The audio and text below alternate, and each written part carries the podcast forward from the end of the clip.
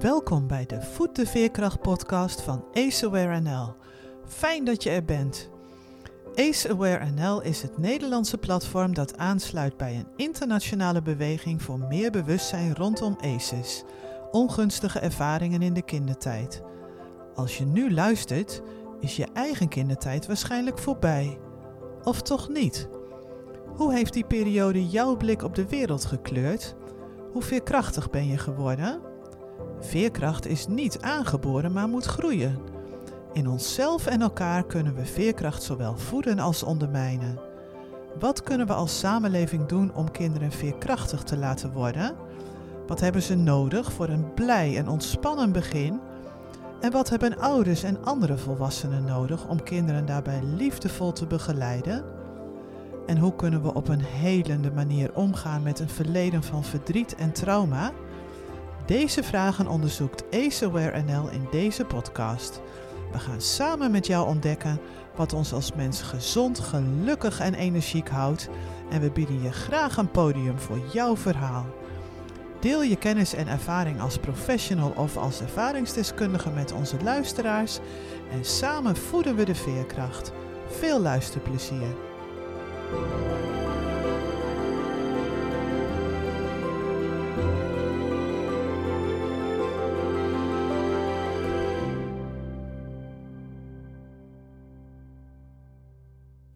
Het voorjaar van 2023 en ergens in een draadje op LinkedIn kwam ik Michiel van der Pols tegen. Hij vertelde over het bijna uitkomen van zijn boek, dat zou gaan over de impact van vroegkinderlijk trauma op werkers in de hoogrisicosector. Ik volgde een aantal van zijn postings, we kwamen in gesprek en ik mocht, toen het boek daadwerkelijk was gepubliceerd, een recensie-exemplaar van hem ontvangen. Wat een prachtig boek heeft Michiel geschreven. Het boek is getiteld Ik zweer trouw jezelf zijn in een uniforme wereld. En het gaat over de impact van vroege levenservaringen op beroepskeuze en beroepsinvulling. Michiel vertelt open over zijn eigen achtergrond als leidinggevende in het Korps Mariniers, waar hij destijds niet in staat was om op kwetsbare wijze met collega's in gesprek te gaan over hoe het werkelijk met ze ging. Het motto was meestal niet janken, maar doorgaan, koste wat het kost. Praten over verdriet, zo was de overtuiging, zou de problemen alleen maar groter maken. Naarmate de jaren verstreken en hij geconfronteerd werd met eigen knelpunten en belemmeringen, dook hij dieper in de oorzaken van vastlopen in het werk, in relaties en in het leven als geheel. Hij ontdekte dat de levensgeschiedenis van mensen vaak veel zichtbaar maakt als je er maar met aandacht naar luistert. En dat is wat hij tegenwoordig doet in zijn rol als doorbraakcoach, zoals hij zichzelf noemt. De mensen die bij hem komen hebben vaak net als hij een achtergrond in de hoogrisicosector, namelijk mariniers, andere onderdelen van de krijgsmacht, de politie, de brandweer en de ambulancezorg. Ze moeten onder hoge druk werken en komen vaak van de ene ingrijpende en heftige situatie in de andere terecht. Hoeveel tijd is er om al die impactvolle gebeurtenissen te verwerken? Hoeveel ruimte is er in de verschillende werkomgevingen om de emoties te tonen? En zijn die welkom of worden ze als een teken van zwakte gezien? Worden medewerkers aangemoedigd om die emoties zichtbaar te maken en te bespreken, of is het onderdrukken ervan juist de norm? En komt aandacht voor je emoties, je professionaliteit nou ten goede, of doet ze er afbreuk aan? Al deze aspecten komen ruimschoots aan bod in Michiels boek. En op een paar plekken zegt hij dat hij de onderwerpen wellicht plat slaat, maar dat was niet mijn ervaring. Ik zie een prachtig verhaal met heel veel nuances, heel veel casuïstiek. En daarin onderscheidt hij vijf rode draden, grote thema's die hij allemaal serieus neemt in zijn coaching. En daarbij laat hij ook zichzelf niet buitenschot, over hoog risico gesproken. En vandaag ben ik bij Michiel op zijn werkplek in Rotterdam en gaan we in gesprek over wat we ontdekken als we eerlijk en met compassie terugkijken op onze kindertijd en als we durven voelen wat er leeft in ons over de prijs van niet trouw zijn aan jezelf en over het belang van co-regulatie in veilige emotionele verbinding met dierbare anderen. Welkom Michiel in de Voet de Veerkracht podcast van ACOR NL. Dankjewel, en wat een mooie woorden. Ik voel me vereerd. Ja, ik vind het ook heel uh, fijn om met je in gesprek te gaan uh, vandaag, want uh, um, ja, op op een gegeven moment benaderde je mij even van hoe is het? Toen ben je al een eindje op weg in het boek en toen was ik nog niet zo ver. En toen voelde ik me aangemoedigd en toen ben ik weer eh, gaan doorlezen en toen was ik echt gepakt. Dus, uh, nou, ja. dat was ook natuurlijk het uh, soort van interesse van hoe, hoe valt het boek, hè? Dat is natuurlijk voor mij... Is, was het een spannend boek om te schrijven en ik ben altijd heel erg nieuwsgierig van, ja, hoe, hoe wordt je ontvangen? Ja, snap ik. Wat is er gebeurd sinds de publicatie? nou, de, het boek gaat best goed. En de reacties die ik krijg liggen een beetje in de lijn van... Uh, oh, gelukkig, ik ben niet de enige. Mm Dat is een hele mooie. Uh, sommigen vinden het heel confronterend. Uh, de meeste lezen hem stukje voor stukje. Want dan leggen ze hem even weg, reflecteren ze er even op en dan gaan ze weer verder. Dus dat, is ook een hele belangrijke die ik terugkrijg. Um, ja, een aantal zeggen van... ja, nu kunnen ze niet meer wegkijken. Nu moet het wel veranderen. Dus nou ja. Dus ik voel me wel heel erg aangemoedigd door de reacties die ik krijg. Ja. Dat is wel heel fijn. Mooi, mooi. Ja, je zegt het was een spannend boek om te schrijven. Waar zat hem de, het spannende in voor jou? Nou ja, ik heb het geschreven voor de, de hoogrisicosector. Dus voor, echt voor de defensie en voor de politie. En, en daar heb ik natuurlijk zelf jarenlang in gewerkt in die omgeving.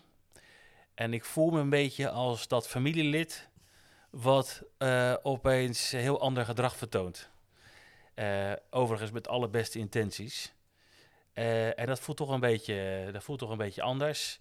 Het, uh, het, het, triggert ook mijn eigen thema wat in mijn leven. Het, mijn, mijn, mijn eigen pijn van mijn eigen jeugd is het, het gevoel van onbegrip. Mm -hmm. dus ja, dat ik me dan uitspreek en een nieuw geluid laat horen, dat triggert natuurlijk gelijk die angst. Hè, van, oh, wordt het, wordt het wel begrepen en ja. wel goed ontvangen? En, dus daarom uh, waarschijnlijk ook dat mailtje voor jou van joh. En ja, ja, ben je er al een beetje doorheen en wat vind je daar eigenlijk van? Ja, ja, ik snap het. ja, ja dat, dat is wel interessant wat je, wat je zegt. Sorry. Um, je zegt het triggert bij mij ook weer van alles. En dat is natuurlijk, we hadden het daar in het voorgesprek al even over, dat als je één keer door een andere lens gaat kijken, dat je allerlei lagen tegenkomt. Hè? In, in waar zitten die triggers dan in? In proces, in interacties, in, in wat je voelt, in hoe je kijkt naar allerlei dagelijkse uh, situaties. Ja. Uh, voor jou was dat uit die setting stappen uh, waarschijnlijk ook, een, of nou niet waarschijnlijk, dat weet ik natuurlijk op grond van het boek, dat dat een grote stap was. je vertelt daar heel mooi over. Um, kun je iets zeggen voor luisteraars ook? Wat was een belangrijke reden voor jou om te zeggen van ik, ik pas hier niet meer? Oh, dat was, destijds kon ik dat niet zo goed beetpakken. Ik was toen 30. Hè? Je, betaalde, mm. je bedoelt de, de, de keuze om Defensie uit te gaan. Hè? Ja. Dus ik heb, uh, ik heb 12,5 jaar bij Defensie uh, gewerkt, bij de speciale eenheden. En na die 12,5 jaar ben ik uh, doorgegaan, wel in het veiligheidsdomein, maar dan in de gemeente Rotterdam. Ja. Dat, kijk, dat is, dat is toch een andere omgeving, wel hoog risico, maar het was wel een andere omgeving dan Defensie. maar om Defensie te verlaten, ja, dat was toch best wel een stap. Mm omdat uh, ik er ook in zat uh, als zijnde van dit is een vorm van leven. Hè? het, is mhm. niet geen, het is geen werk, maar een vorm van leven. Ik had er ook heel veel voor gedaan om daar terecht te komen. Om daar ook uh, goed bij te passen. maar ik voelde toen ik 30 was, voelde ik op een gegeven moment die, die passie niet meer. De, de, ik voelde dat vlammetje niet meer branden voor het, voor het werk wat ik deed. Ehm, en ja, ik had toen wel heel veel redenen hoor, om uh, ook weg te gaan. Maar het was in ieder geval een heel duidelijk innerlijk weten van... hé, hey, volgens, mij, uh, volgens mij wordt het tijd om, uh, om te gaan. Want dat keurslijf begon heel erg te knellen. Ja. En ik denk dat ik ergens onbewust de behoefte voelde om mezelf beter te leren kennen. En niet de Michiel in uniform, maar wie is nou, ja. wie is nou Michiel? Ja. Maar goed, dat kon ik toen niet zo goed omschrijven hoor. Maar als ik er nu op terugkijk, denk ik dat dat vooral de, de reden was van dat, dat keurslijf past me absoluut niet meer. Nee, nee. nee. Laat me iets stelliger zijn. Ja, absoluut niet meer. ja, ja. Nee, want je schrijft ook uh, in je boek natuurlijk ook over identiteit hè, en hoe die identiteit houvast geeft eigenlijk uh, voor mensen die misschien uh, door allerlei oorzaken van vroeger thuis niet een heel krachtige identiteit hebben opgebouwd kan me ook voorstellen dat voor mensen dan uh, die vraag opkomt van wat blijft er van mij over als ik deze identiteit uh, loslaat? Ja, ja, wie ben ik dan echt? Wie ben ik echt? Ja, kijk, ik was uh, leidinggevende bij een antiterreureenheid. Nou, dat zijn, dat zijn er niet veel. Dus dan hoor je bij zo'n elitekorps van mariniers behoor je ook weer tot een kleinere elite. Dus dan dat is natuurlijk ook een hele aangename identiteit om jezelf toe te eigenen. Hè? Want dan ben je wel heel speciaal. Heel speciaal, ja. Dus om dat los te laten, ja.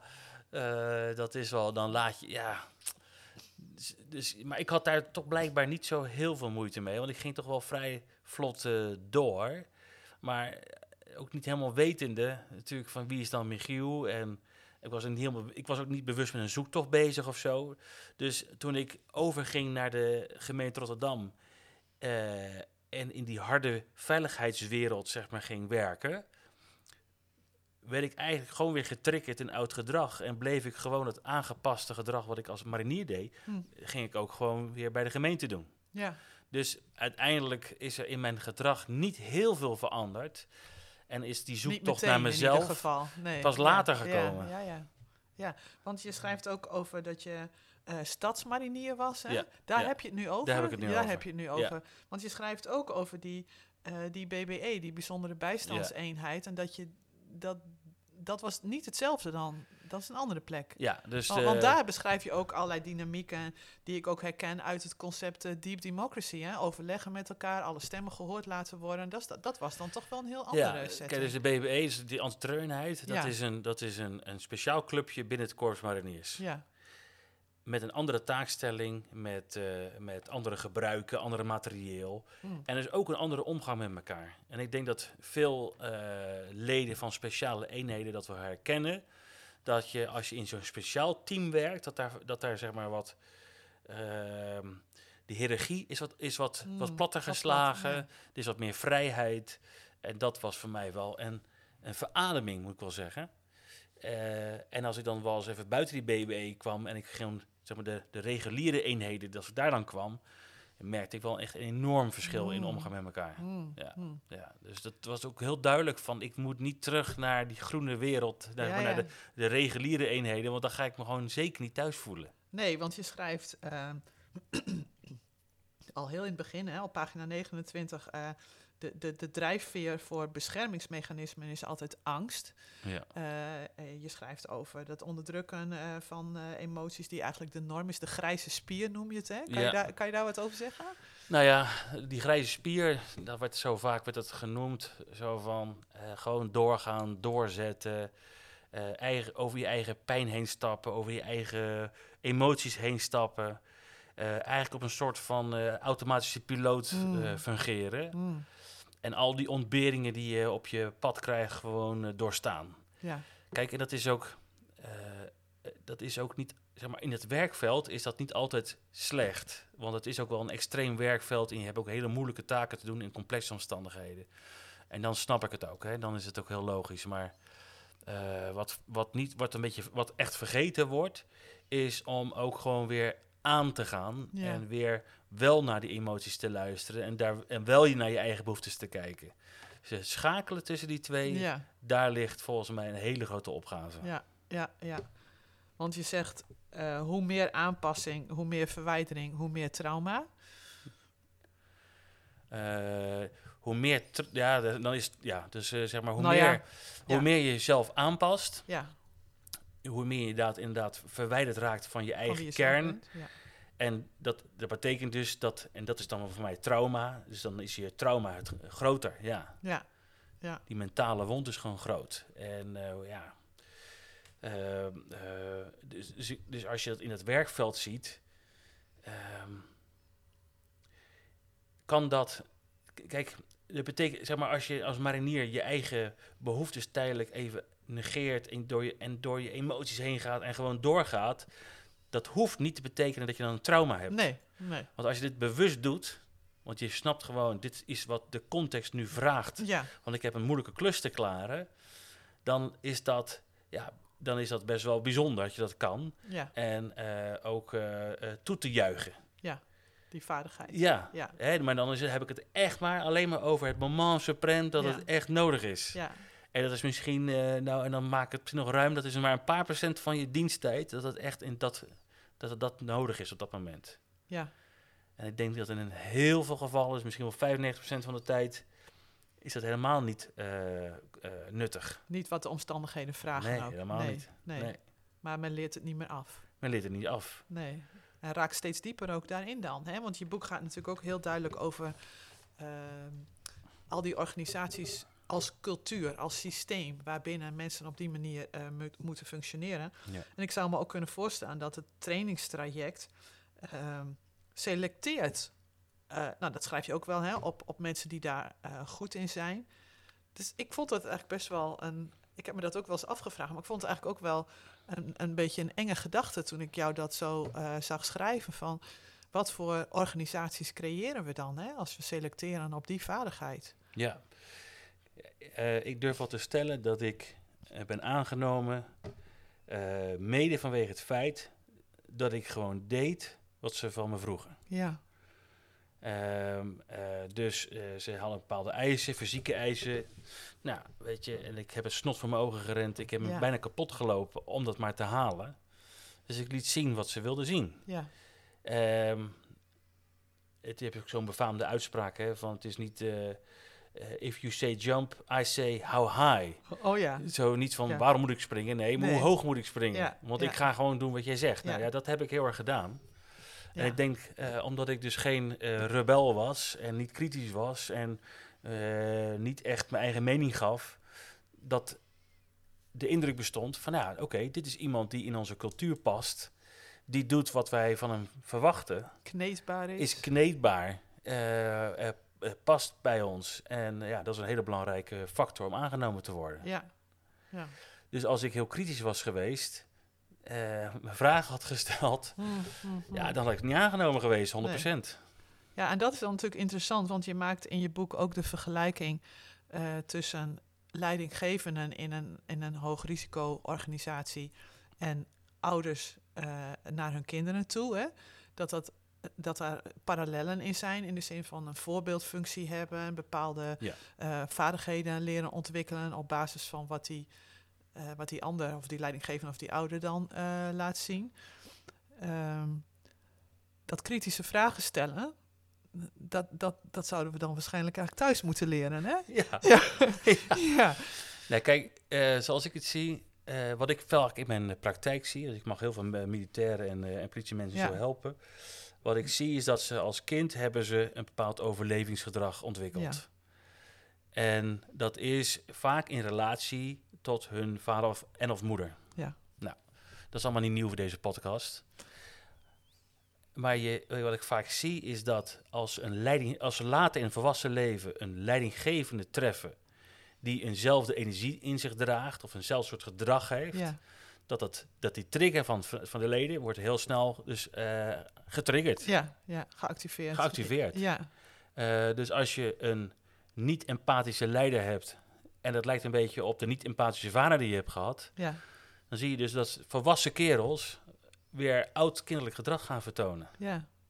Maar eh, er ontstaat dus niet meer rebellie dan of zo? Want ik bedoel, je zou je ook kunnen voorstellen van, uh, jeetje, ik had er met mijn vader al mee te maken, dan moet ik het weer verdraaien, uh, verdragen. Uh, ik ga dat niet meer doen of zo. Maar... Nee, dat is niet wat ik, mijn ervaring is. Nee.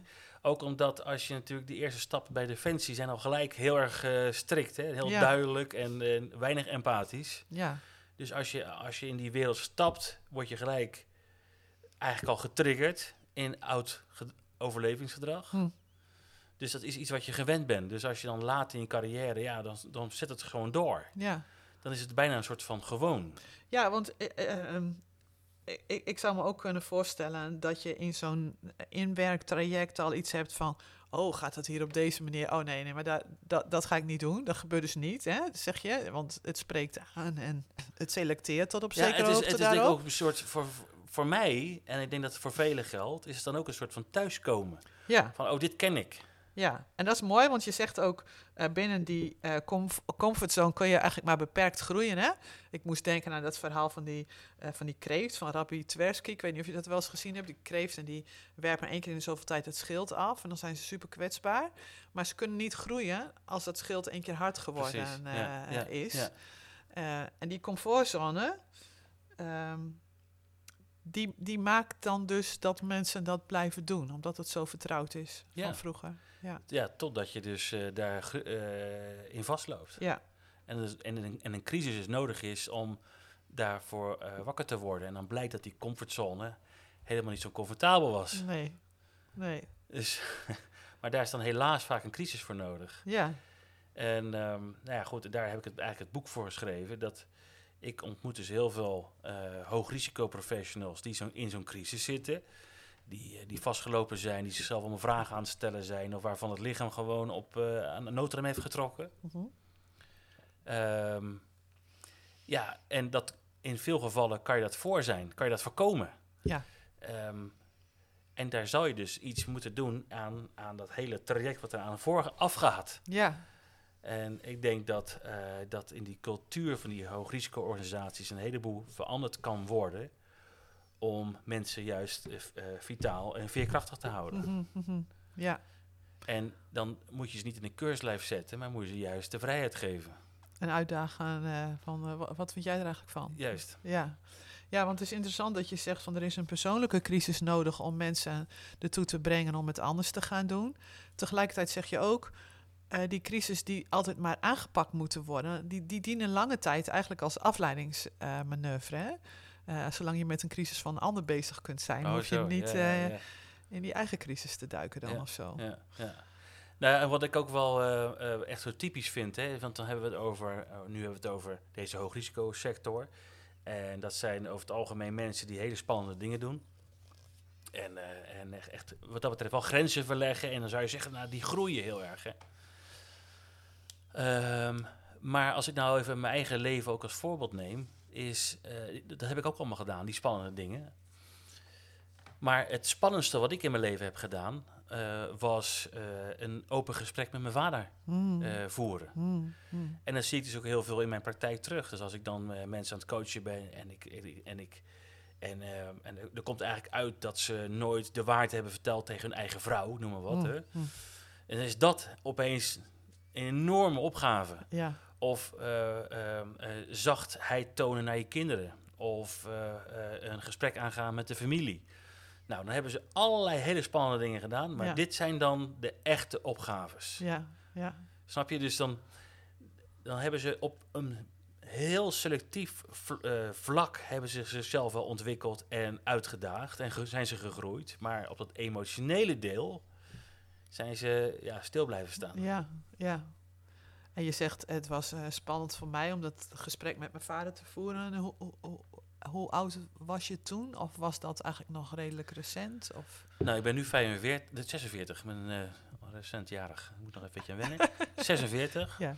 En ik denk dat ik 40 was of zo. Dus oh, dat ja. is heel lang geleden. Ja, ja. En uh, uh, nou ja, dat, dat was een, dat, ik was met een eigen zoektocht bezig. En daar kwam wel heel erg duidelijk in mijn eigen zoektocht naar voren. Oeh, ik heb wel heel veel moeite ook met, uh, met uh, de opvoeding zoals ik hem heb gehad. En ik heb hoop vragen en ik heb heel veel dingen niet uitgesproken. Um, ik ga altijd de gesprek, of zeg maar de moeilijke gesprekken een beetje uit de weg in mijn familie. Ik voelde me het zwarte schaap en onbegrepen. En ik voelde blijkbaar in die zoektocht de, de, de, behoefte om dat met mijn ouders te bespreken. Dus ik heb, het met, ik heb een keer een gesprek gehad met beide ouders dat was al heel erg, uh, uh, dat vond ik al heel erg moeilijk. En later voelde ik ook de behoefte om eens één op één gesprek met hmm. mijn vader te hebben.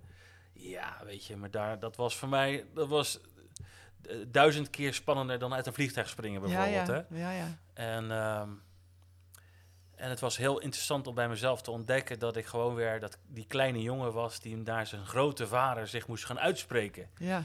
En eigenlijk werd ik in dat gesprek werd ik, uh, uitgedaagd om datgene wat ik als kind uit de weg ben gegaan, die angst die ik als kind gevoeld heb en wat me gemaakt heeft dat ik me ben gaan aanpassen en gaan schikken en mijn mond ben gaan houden, die angst, die moest ik doorgaan, doorbreken. Mm, mm. Die moest ik gaan facen. Mm, en dan ben je dan 40 en een grote kerel geworden. Hè, en, uh, en dat is heel grappig om bij mezelf dat te constateren. Van ja, maar nou wordt die kleine jongen, die moet dus gaan staan. Ja. Uh, dus die angst die ik altijd uit de weg ben gegaan, die moet ik nu gaan, uh, gaan aankijken. Mm. en nou, dat heb ik gedaan. En dat was niet, vond ik niet makkelijk, maar ik heb het gedaan. En, um, en achteraf kan ik zien van ja, dat heb ik niet zozeer gedaan om, om de relatie met mijn vader en mij beter te maken, maar vooral voor mezelf. Mm. Mm. Dat ik zelf door die angsten ben heen gegaan. En uh, nou, daar ben ik ook heel erg blij mee dat ik dat heb gedaan. Want uiteindelijk kwam ik natuurlijk achter van, hé, hey, ik leef nog. En, ja, ja, ja, ja. en dan, kan je natuurlijk, dan besef je natuurlijk dat die angst gebaseerd is op iets van lang geleden. En dat de context veranderd is en dat ik veranderd ben en mijn vader veranderd is. Um, en dat was dus heel positief voor mezelf. Ja. Dus toen ik die angst had uh, aangekeken, kon ik ook andere angsten aankijken. Weet je? Dus, ja. en, en elke keer als ik dat deed, was het een positieve beloning. Mm. En, en heb ik zo heel veel kunnen, kunnen ja, aankijken, opruimen. Ja, weet nog wel. En, en dat is eigenlijk ook iets wat ik in mijn coaching zo vaak tegen mensen zeg. Van, uh, ga juist door die angst heen, die diepere angst heen. Uh, want als je daar doorheen gaat, zou je zien dat, je, dat het iets positiefs is voor jezelf. Ja. En dat je de, de moed krijgt om, om dat te blijven doen. Ja, een paar goede ervaringen zijn een enorme aanmoediging dan. Juist. Ja. En, eh, want je zei, ik deed het eigenlijk niet zozeer voor de relatie met mijn vader. Had het daar nog wel een positief effect op? Of, of eigenlijk nee, er is, is, eigenlijk niet zo heel veel veranderd. Nee. kijk, uh, mijn Kon hij het horen wat je te melden had? Of? Vind ik best lastig. Kijk, uh, onbegrip is eigenlijk het grootste thema tussen mij en mijn vader. En uh, er ontstond, door dat gesprek ontstond er niet opeens heel erg begrip of zo. Mm, mm. Zoals ik het zie, is dat ik, ik, ik zend gewoon op een hele andere frequentie uit dan mijn vader. Ja. En uh, dus we waren twee radio's die, die, mm. die elkaar gewoon niet konden ontvangen. En en ik heb altijd geprobeerd om mijn frequentie aan te passen op de zijne. Maar ja, dat werkt ook helemaal niet uiteindelijk wat er, wat, er, wat er ontstaan is, juist door dat gesprek en die gesprekken en die daar ook op volgden, is meer begrip voor mezelf en ook begrip voor hem. Mhm. Eh, eh, maar elkaar verstaan doen we, doen we niet. Maar het is oké. Ja. En, um, en er is uiteindelijk in die jaren is er gewoon een soort van uh, ontspanning ontstaan. Een, een, een, een, hoe noem je dat? Ja, een begrip. Ja, we hebben elkaar gewoon in elkaars waarde gelaten. Ja. En het triggerde jou niet altijd meer zo? Nee, nee. nee. Dus het, En nou, mijn vader is recent overleden. En ik heb ook het gevoel dat ik voor zijn dood is die cirkel, die, uh, is die cirkel rondgekomen met hem. Is alles uitgesproken geweest? Is er wederzijdse erkenning gekomen van, mm. nou, mm. we zijn allebei goed mm. zoals we zijn. ja. En uh, nou, dat was heel prettig. Dus het was voor mij heel fijn dat ik voor zijn dood die cirkel heb rond kunnen, kunnen maken. Ja, want ik vraag me ook altijd af, hè, wat is de mooiste richting? Is dat uh, kinderen die naar hun ouders stappen en zeggen van ik heb hier of daar moeite mee? Of ouders die omgekeerd de, be de beweging naar hun kinderen maken en zeggen van volgens mij heb ik dat en dat toen echt niet goed gedaan. Het is uh, het mooiste natuurlijk als het een beetje samenvalt of zo, maar dat is wel heel uh, ja, ideale dat was In mijn geval uh, was dat nee. niet zo. Nee. En ik heb altijd wel ergens gehoopt dat er een stukje erkenning zou komen of begrip. Ja. En, maar dat, dat, ja, in mijn beleving bleef dat heel lang uit. Tot eigenlijk vlak voor zijn dood. Toen heb ik hem, ik heb anderhalve maand voor zijn overlijden, toen ging het al heel slecht met mijn vader. Het was hij jarig, toen heb ik hem een brief geschreven. Mm. Uh, want ik voelde dat ik nog wat dingen had recht te zetten. Want ik was in die afgelopen jaren ook wel heel fel naar hem geweest. Ja, ja. Ik had toch nog wat de drang om hem te overtuigen en hem te, te veranderen en, en wat verwijten te, te geven. Nou, dat voelde niet lekker. Uh, want ik ging ook gewoon door met mijn proces. En toen zag ik van ja, dat, is, dat klopt ook niet. Nee. Dus in die brief heb ik dat allemaal weer kunnen nou ja, rechtzetten voor mijn idee.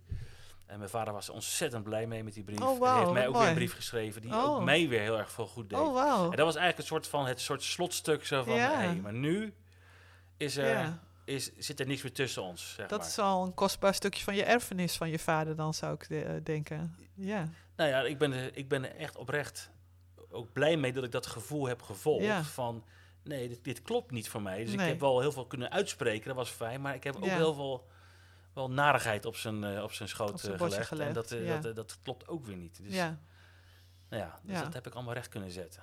Ja, en, en, dan hebben we het natuurlijk eigenlijk, hè, want je schrijft uh, verder naar het einde van je boek ook over uh, de cultuur binnen allerlei organisaties. Hè, en dat je het idee hebt dat in heel veel van die hoogrisico-organisaties uh, de cultuur aan verandering toe is. Ja. En dat daar meer kwetsbaarheid en empathie mag zijn. En dat het ook die erkenning er mag zijn van emoties uitschakelen tijdig, tijdelijk onder die stresssituaties is prima, maar daarna moet daar weer ruimte voor zijn.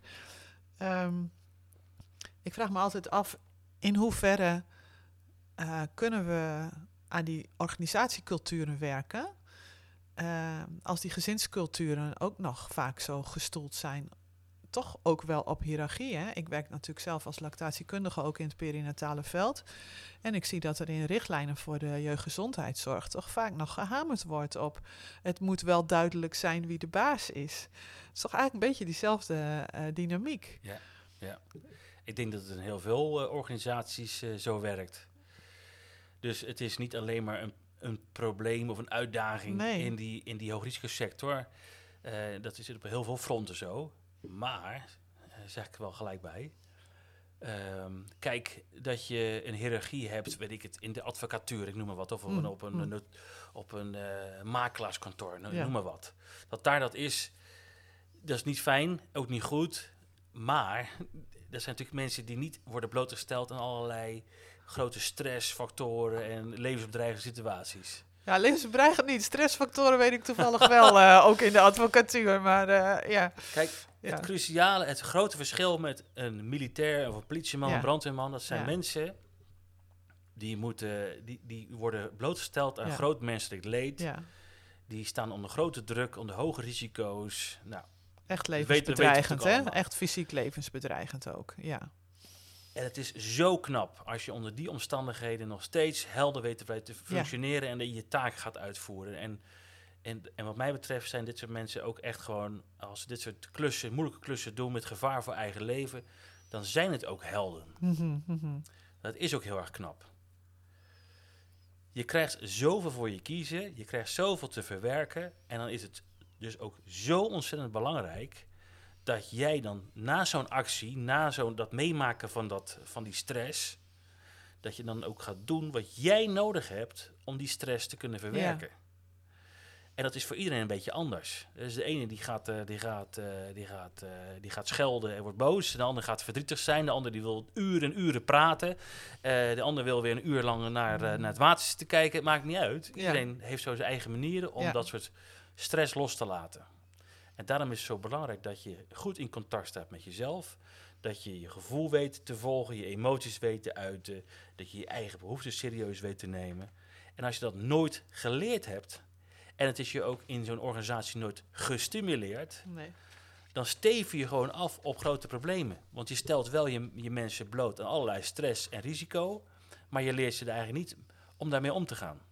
Ja. Dus ze leren je wel om hoe blijf je op het moment suprem uh, acteren en doe je je werk. Ja. Maar er wordt eigenlijk heel, er is heel weinig aandacht en in mijn tijd geen aandacht voor wat doe je er daarna. Ja.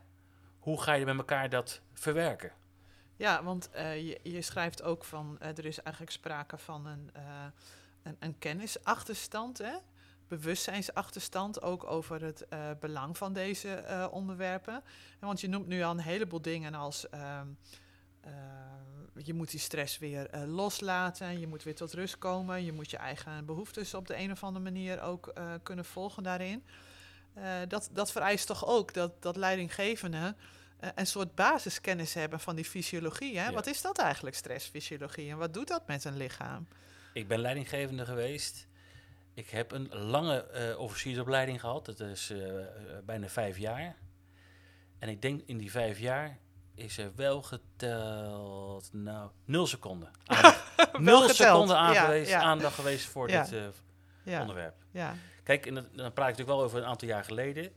Uh, maar in ieder geval de, de, de kennis van de, die ik er nu van heb, is dat het, dat het wel begint toe te nemen, maar dat het nog veel te weinig is. Ja, ja. Dus er mag wat mij betreft dus veel meer aandacht komen voor deze thema's. Dat is een van de redenen waarom ik ook dit boek geschreven heb. Om het, gewoon, om het gewoon maar... Weet je, ik heb uiteindelijk... Uh, de afgelopen jaren heb ik honderden uh, mensen mogen helpen. En er kwamen gewoon rode draden uit. kijk, elk verhaal is uniek, maar uiteindelijk zag ik ook rode draden. En dat kon ik gewoon niet negeren. Nee. Want ik had gewoon op een gegeven moment het gevoel van... hé, hey, maar nu heb ik een bepaalde kennis opgedaan... waarmee we zoveel leed kunnen voorkomen. En het is mijn eer te na dat ik hier niks mee doe. Nee. Dus het, ik voelde gewoon, dat moet gewoon gedeeld worden. Ja. Want ik weet het nu, maar dit had ik eigenlijk veel eerder moeten weten. Ja, ja. Ja, ik heb, ik heb ze even uh, ook op een rijtje gezet. Hè. Die rode draden die jij uh, onderscheidt, dat zijn de drijfveren.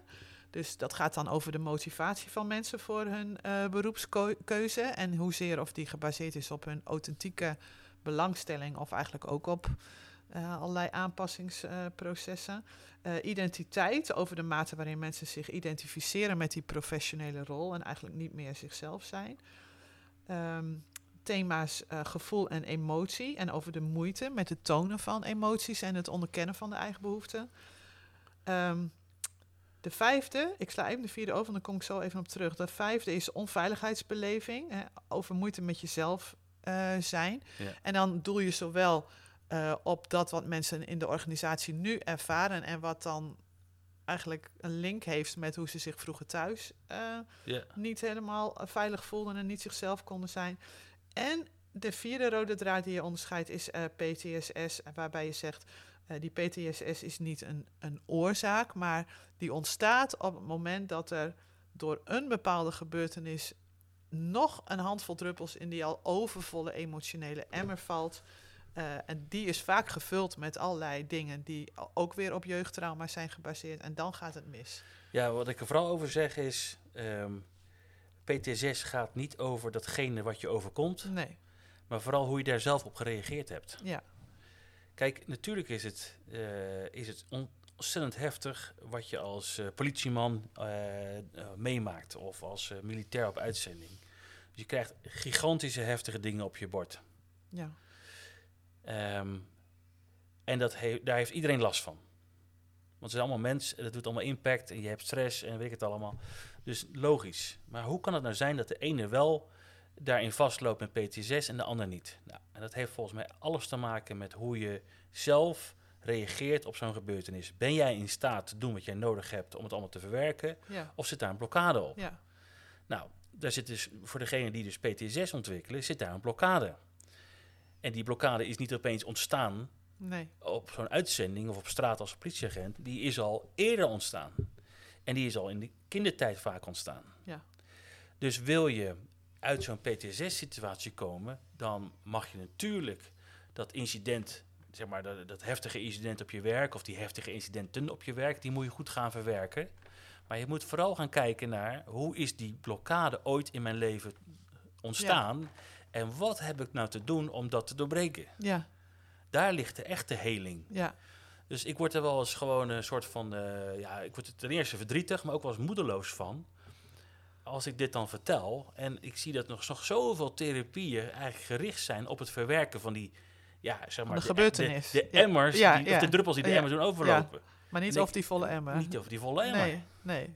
Kijk daar nou eens naar. Ja, precies.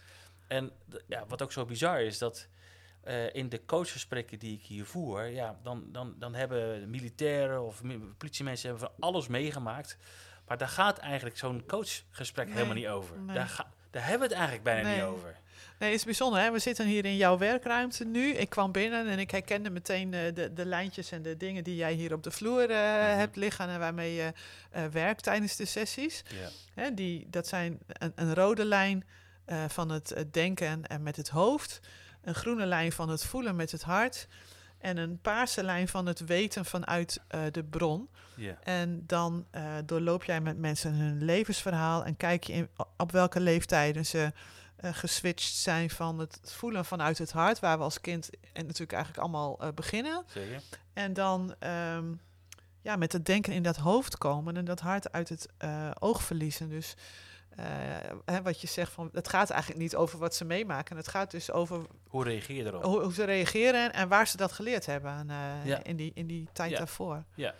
ja. En dan zie je dus, uh, dat is gewoon een absolute rode draad, is dat de, de, de, de volwassen hoogrisico professional die dus ergens in zijn, in zijn volwassen leven dus vastloopt, daar ligt dan zie je dus als je dat leven afpelt, zie je altijd dat er in de jeugd al die afslag genomen is van voelen naar denken. Ja. Dus die hebben de, de beweging al van hart naar hoofd gemaakt. Ja. Ze zijn zichzelf gaan beschermen, ze zijn zichzelf gaan aanpassen.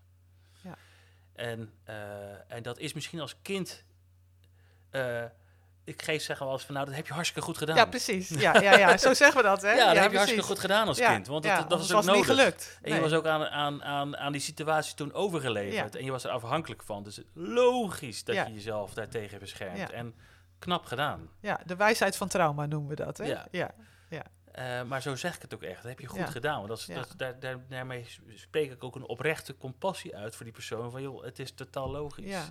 En heb ook compassie voor jezelf Precies, op dat stuk. Ja, want dat werkt natuurlijk heel onschuldigend. Hè? Te bedenken ook van, dit was nodig onder de omstandigheden waarin ik mij uh, bevond. En dan is het ook logisch van als je nooit het bewustzijn erop hebt gekregen dat, dat, aan, dat het aangepast gedrag is en dat je het niet meer dient als volwassene, dan is het ook logisch dat je daar uiteindelijk als volwassene gewoon in vastloopt. Ja.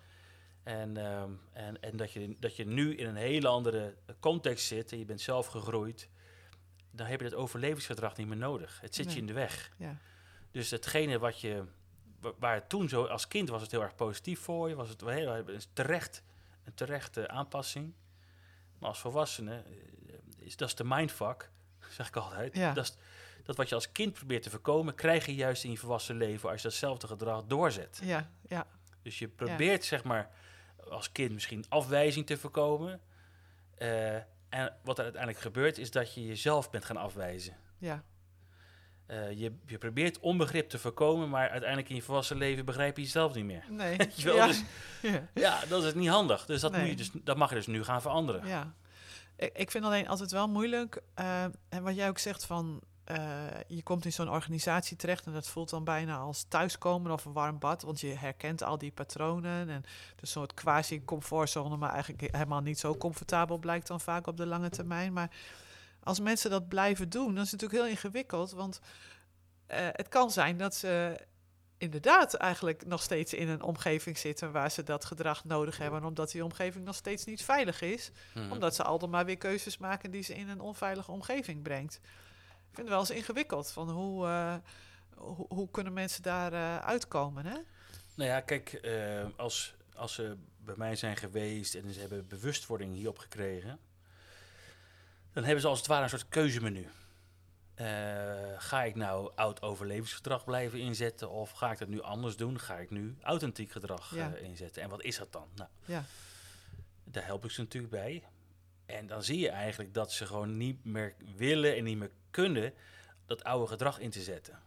En dan komen ze in een lastige positie, want dan zit je natuurlijk nog wel in die uniforme wereld waar dat heel erg getriggerd wordt. ja, Ja, en dan hebben mensen ook weer een keuze van ja, ga ik, ga ik weg? Ga ik het gewoon maar, ga ik, stap ik eruit en, en dan kies ik iets anders?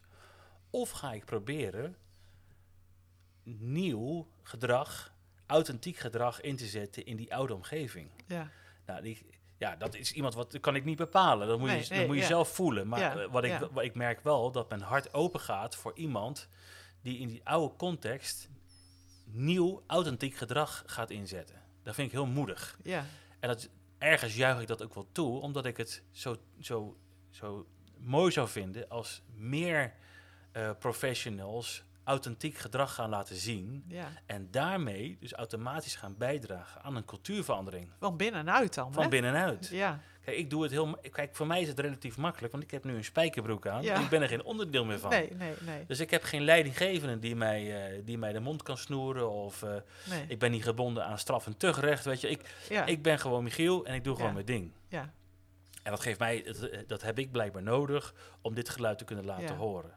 Ja, want jij was natuurlijk al uit die eh, omgeving voordat je met al deze dingen op een heel andere manier eh, ermee bezig was. Dus voor jou was dat geen echte mogelijkheid meer? Of heb je bewust gekozen om niet dat te proberen eh, in die oude setting uh, Nou ja, daar was ik nog niet wakker genoeg voor. Nee, precies. Dus ik, was, Ja. me- dus ik was me daar nog niet bewust van. Ik heb er later wel op teruggekeken en gedacht, ja... maar goed, dat is, dat is allemaal lekker achteraf praten. Maar ik, het knapste vind ik het als mensen dus uh, wakker worden voor hun eigen gedrag en authentiek gedrag gaan inzetten op de plek waar ze juist altijd aangepast gedrag lieten zien. Ja. Dat vind ik wel heel erg moedig en heel erg knap. Ja. ja. En ik denk dat dat ook nodig is om die cultuurverandering die zo nodig is, om die ook uh, te, te, ja, te realiseren. Ja. Mensen moeten gaan opstaan en uh, zich gaan uitspreken. Ja, want uh, ben je zelf nog wel eens in die oude setting? Zeker, ja. zeker. En het is gewoon... Uh, Hoe is dat nu voor je? Nou, kijk, als je een tijdje uit bent, dan vergeet je misschien ook een beetje hoe dat dan mm. was. Hè? Dus als je dan er weer instapt, uh, dan, ja, ik vind het best wel schrikken soms. Mm. En ik vind het ook mm-hmm. best wel lastig. Ja. Dus ik, word, uh, ik vind het lastig om dan echt heel erg mezelf te zijn in die wereld weer. Ja. Ik doe het, maar ik voel gewoon mijn eigen weerstand. Aha. Dus als ik me uitspreek... Je eigen weerstand, ja, mijn eigen Dus je bent geneigd om zelfs om daar weer te vervallen. In mij. Ja. Is iets in mij. Ja. En maar tegelijkertijd, uh, kijk, ik, uiteindelijk, ik heb ook die keuzemenu. Ga ik me nou weer aanpassen mm. of blijf ik mezelf? Nou, dus ik kies dan voor mezelf. Ik ga voor, blijf, me, uh, blijf mezelf. Toch niet echt meer iets te verliezen natuurlijk. Nee, maar, ja. nee, maar toch is het van die interne processen Ja, ja nee, ik snap wat je zegt, zeker. Ja. En, uh, en het mooie is, als ik dat dan doe, tref je natuurlijk ook heel veel gelijkgestemden. En ook uh, of mensen die dat mooi vinden, of mensen die het ook doen, of uh, zeggen van nou, als jij dat doet, dan kan ik het ook. Weet je ja, Dus je, ja. je bent, ja, uh, het zijn gewoon ook vaak gewoon overtuigingen. Het zijn overtuigingen die je hebt en het hoeft niet eens op waarheid te berusten. Hmm. Dus ik denk dat er ook heel veel hoogrisico-professionals zijn die overtuigd zijn van het feit, ja, ik kan niet mezelf zijn hier. Ja, ja, ja. ja, ja. Maar als het wel dat, dat als het wel doen, dat het eigenlijk alles meevalt. Ja. Dat er misschien wel heel erg veel ruimte voor blijkt hmm. te bestaan. Hmm. Hmm. Maar dat gewoon In ieder geval meer dan ze denken. Meer dan ze denken. Ja. Ja. Ja. ja. ja. Nou ja, in het voorgesprek hadden we het even over dat je onlangs met iemand in gesprek was uh, toen je op een uh, open dag uh, ergens was of zo, hè? Ik weet niet. Veteranendag, ja, denk ik. de Veteranendag. Nou ja, daar, dat is, dat is, dan stapte ik toch ook weer eventjes in die oude wereld. Ja. En dan voel je die, ja, ik, ik voel dan die energie die van toen, waar, toen ik er een onderdeel van me uitmaakte, voelde ik daar weer. Ja, ja en je zei ook van, eh, dan, dan is iemand heel enthousiast en jij had daar een ander gevoel bij. en hoe moeilijk het is als je een keer op een andere manier kijkt om dan iemand die niet op die manier kijkt, om elkaar dan nog te vinden. Hè? Dat is natuurlijk wel een uitdaging. Uh. En de kunst is denk ik om dan in ieder geval sowieso geen oordeel erover te hebben. Ja. Uh, en dan moet ik mezelf dan ook in coachen natuurlijk. Van, ja. Want ik ben er zelf, ik heb het zelf ook gedaan. Weet je. Het is totaal logisch. Ja. Uh, maar ik heb, dan laat ik het dan zacht, een zachter woord kiezen. Ik heb me er wel over verwonderd. Mm, mm-hmm. En het maakte me ergens ook wel een beetje nou ja, verdrietig. Mm. omdat, omdat ik de ervaring heb, zelf, maar ook in mijn praktijk dat er zoveel mensen ook in vastlopen. Ja. In, een, in, een, in een systeem waar ze niet oprecht zichzelf denken te kunnen zijn. Ja. Dus ik zie ook die schaduwkant ervan. En, en dat maakt me dan verdrietig. Dan denk ik, ja, oké, ehm, hoeveel mensen gaan, gaan hier nog in vastlopen? Hè? Ja.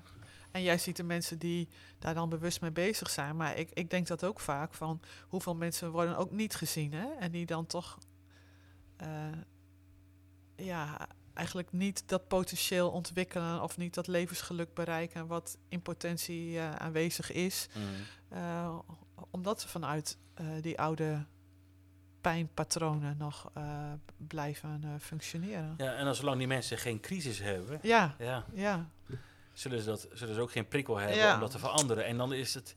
Gabor Maté die noemt dat uh, suffering into truth. Hè, dus er moet vaak iets van een crisis ontstaan waarbij we gigantisch moeten lijden voordat we, voordat we gaan zien van hé, hey, het kan misschien ook anders. Ja, dat is een beetje jammer natuurlijk, ja, maar uh, misschien onvermijdelijk. Is, ja, is het dan misschien niet voor die mensen helemaal bedoeld? Ja, en kijk, het is, het is niet voor iedereen bedoeld om in deze tijd uh, heel erg authentiek te zijn, blijkbaar. Ja, nou ja, ik, ik vond het interessant ook hoe je zegt van... Uh, ik heb me met die eet, die militaire eet, akkoord verklaard... dat, dat ik mij aan dat systeem onderwerp eigenlijk, hè, zoals je het ook noemt. En dat ik daar gehoorzaamheid aan beloof. En dat je daar achteraf wel eens met wat schaamte op terug hebt gekeken. Ja. Um, het afdwingen van gehoorzaamheid onder dreiging van sancties, mm -hmm. dat is natuurlijk een mechanisme wat we yes, wel op allerlei plekken zien en ook de laatste jaren aan toch nog wel eens tegen zijn gekomen. Hoe, hoe, hoe, hoe, hoe kunnen we daar met z'n allen uh, mee omgaan? Want het gaat eigenlijk over uniformiteit versus authenticiteit. Hè? Jouw hele boek gaat daar natuurlijk ja. uh, ook over. Ja. Hoe, hoe kunnen we dat als samenleving doen? Want ik denk dat het in die hoogrisicosector misschien extra prangend naar voren komt. Zeker. Maar op misschien iets milder niveau zien we het natuurlijk op heel veel plekken. Er zijn ook veel kinderen die vastlopen in het onderwijs. Ja, ja, ja, zeker. Ja, nou ja, volgens mij zitten we nu in een fase van dat hier veel meer bewustwording op komt. Uh, kijk, dit is een, gewoon een heel, een heel verander proces wat er gaande is. Het is een beweging gaande. En het is niet één op de andere dag is dat uh, veranderd. Kijk, we, er zijn al, al langer worden er, staan er mensen op die zeggen dat onderwijs, dat, uh, dat mag echt anders. Ja. we hebben natuurlijk ook al de, de ontkerkelijking hebben we al, eh, zijn, zitten we al volop in. De kerken lopen leeg, weet je wel. Dus de, de, ook in Nederland zie je dat religie al ja, steeds minder op de voorgrond staat. Hè, laat ik het maar zo zeggen. Um, en nou zie je al dat soort systemen die, waar de eigenheid van mensen uh, onder druk staat, ja, die zie je wankelen. Uh, dat is deze tijd. En uh, ik vind het prachtig om daar getuige van te zijn. En ik vind het ook prachtig om op mijn manier daar een stukje aan, heel klein stukje aan te mogen bijdragen. En, en ik richt me dan vooral op die hoogrisicosector, want daar zie je dezelfde processen. Ja. En daar zijn ze wel behoorlijk stevig en hardnekkig. Hmm. Omdat, ze, omdat het ook hele oude systemen zijn. Hè? Dus uh, zeg maar, de krijgsmacht bestaat al eeuwenlang. Ja. en ik geloof er dan ook wel in en dat is misschien een beetje een controversieel onderwerp. Maar ik geloof erin dat je kan als mens kan je een trauma hebben. Mhm. Je kan als je, kan in jouw familielijn kan er een trauma aanwezig zijn. Maar ik geloof er ook in dat er een trauma in, een organisatie kan zitten. Dat dus uiteindelijk dat trauma maakt dat, je, dat, dat er een gedrag in die organisatie zit, een cultuur in die organisatie zit, wat niet meer strookt met wat die organisatie in de kern is. Ja. Dus er is een, dan, dan, dan zit daar een disbalans in. Ja, ja want je zegt ook van, uh, ik, ik, je, je, doet een stevige uitspraak op dat punt. Hè? Je zegt van, uh, de krijgsmacht is een getraumatiseerde organisatie. Ja. Uh, je pleit wat, tegen het einde van je boek ook voor een andere naam eigenlijk. Hè? Je zegt, misschien zouden we het niet meer krijgsmacht moeten noemen, maar... ja, vredesmacht. vredesmacht of... of ja. ja, ja, Noem maar op. Je kan, de, de, kijk, het is geen oorlogsmachine. Nee. We vallen geen landen meer binnen. Dus dat, dat, dat, dat, dat gebeurt gewoon niet meer. Hmm.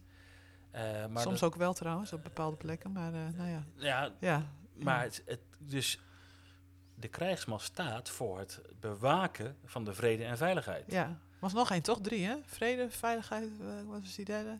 Vre vrede, veiligheid en vrijheid. Vrijheid, ja. Vrede, veiligheid, ja. vrijheid, ja. Dus daar staat de krijgsmacht voor.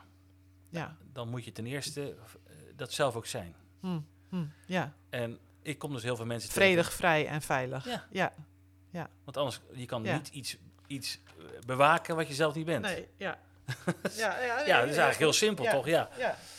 En, uh, maar dat is, ook, dat is namelijk ook een, het is ook een, een, eh, een, de, de missie van de krijgsmacht is in de afgelopen eeuw gewoon heel erg veranderd. Uh, de patronen eigenlijk niet, zeg je. Maar de, de het gedrag hmm. is niet mee veranderd. Of niet volledig mee nee. veranderd. Kijk, als je nagaat dat uh, nou, de, de oorlog in, in Nederlands-Indië. 100.000 jongens moesten verplicht daar knokken. Ja. Voor een kolonie aan de andere kant van de wereld. Weet ja. je wel? Ja. ik gaf laatst een lezing, nou laatst, een tijdje geleden, bij een veteranenvereniging. En ik ben best wel uitgesproken op het thema. Hè? Dus uh, jezelf zijn in een uniforme wereld. En haalde ik ook het voorbeeld aan van ja, let wel, uh, die, die, die hebt de dienstplicht gehad. En de jongens, jongens werden verplicht om te vechten. Want anders ja, waren er gewoon hoge straffen. Sterker nog, je werd, in oorlogssituaties kan je dus gewoon ge geëxecuteerd ja, worden. Ja, ja. Um, dus ik noemde ook Nederlands-Indië. En dan zat een veteraan uit die tijd. Oh, een hele oude man. Oh ja. denk oh jee, hoe gaat die dan ook dat, hoe gaat die dat horen? Had je hem al gezien voordat je het zei? Ja, ik ga toch mijn verhaal vertellen. En, en een veteraan uit Korea, dat waren echt oude bazen. Ja. Ik denk, oeh, nou, dat, wordt, uh, dat wordt nog wel eens interessant uh, en ook pittig. Maar ik denk, ja, ik heb iets te vertellen en ik ga het gewoon vertellen. En dat heb ik gedaan. En die man die stond uiteindelijk na mijn lezing op. En aan publiek zei hij ook van, nou ja, uh, van ja, hij was dus dienstplichtig, dus hij moest ook knokken daar zo. En hij wist niet eens waar Indonesië lag. Hè. Oh, en, oh ja. ja. Ja, wat gewoon moet ik doen dan? Weet ja. Je wel, ja. En uh, in die tijd waren er ook heel veel dienstweigeraars. Nou, daar is heel veel om te doen geweest. En hij, hij zo waren zijn woorden, van ja, dat hij nu kan zien dat die dienstweigeraars van, van toen eigenlijk misschien wel de meest moedige mensen waren. Mm. Omdat die bleven staan voor, voor wie ze waren en waar ze verstonden. Ja. Nou, dat, ja, dat was dus een hele andere reactie dan ik had verwacht. Maar dat is ook wel dapper. Ik vond het wel, ja, ik vond het ja. wel dapper van hem. En ik vond het ook een enorme uh, stimulans voor mezelf om dit geluid te laten horen. Ja, ja. Want let wel, dit zijn wel de dynamieken geweest in die krijgsmacht. Ja. En dat, je ziet het in, nog steeds in, in tradities en in gebruiken en in opleidingen en in die hiërarchie. Zie je nog steeds diezelfde gedragingen als toen. Ja. Het is een apparaat wat gemaakt is om militairen te laten doen wat ja, moet gebeuren. Ja. Ongeacht wat het voor de militair zelf betekent. Ja. Dus ja, als je dat dan tegenover de boodschap zet van ja, uh, je, om gezond en vitaal te blijven en veerkrachtig te blijven, moet je vooral in contact met jezelf staan. Ja. En moet je je eigen behoeften serieus nemen. Ja. ja. dan voel je al gelijk van ja, maar dat is het enorme ja, spanning dat matcht niet. Nee, nee, want hè, je, je, zegt ook jezelf zijn in een uh, uniforme wereld en je zegt ook uh, um, hè, bij, bij zo'n autoritair uh, systeem wordt uh, non-conformisme en weerwoord eigenlijk als een enorme bedreiging gezien voor dat systeem. Hè? Van uh, als iemand afwijkt, dan wordt hij een bedreiging. Als iemand zich uitspreekt, dan is hij lastig. Als iemand autonoom gaat denken, en dan wordt hij misschien wel onbetrouwbaar. Dat zijn natuurlijk hele krachtige drijfveren. Als dat je overtuigingen zijn, om te, te zoeken van hoe kunnen we al dat soort dingen als afwijken en uiten en authenticiteit uh, in de kiem smoren. Ja, en, en let op, dit zijn inderdaad overtuigingen en dit zijn, er zitten geen kwade intenties achter. Hmm. Het is niet dat het allemaal heel erg bewust gebeurt. Van, oh, die moeten de mond snoeren, ja, want... Nee, ja. Dat zijn geen hele bewuste processen. Nee, maar het komt wel voort uit angst natuurlijk. Maar het is er wel. Ja, ja. En, en, volgens mij is het dus daarom zo belangrijk dat hier bewustzijn op komt. Ja, ja. Uh, en dat dat je gaat nadenken van ja, waarom doen we nou eigenlijk wat we doen? En klopt dat nog wel met wie we willen zijn? Ja. Ja. ja en dat vraagt dus om een, ook een stuk uh, een open houding. En het vraagt om zelfreflectie.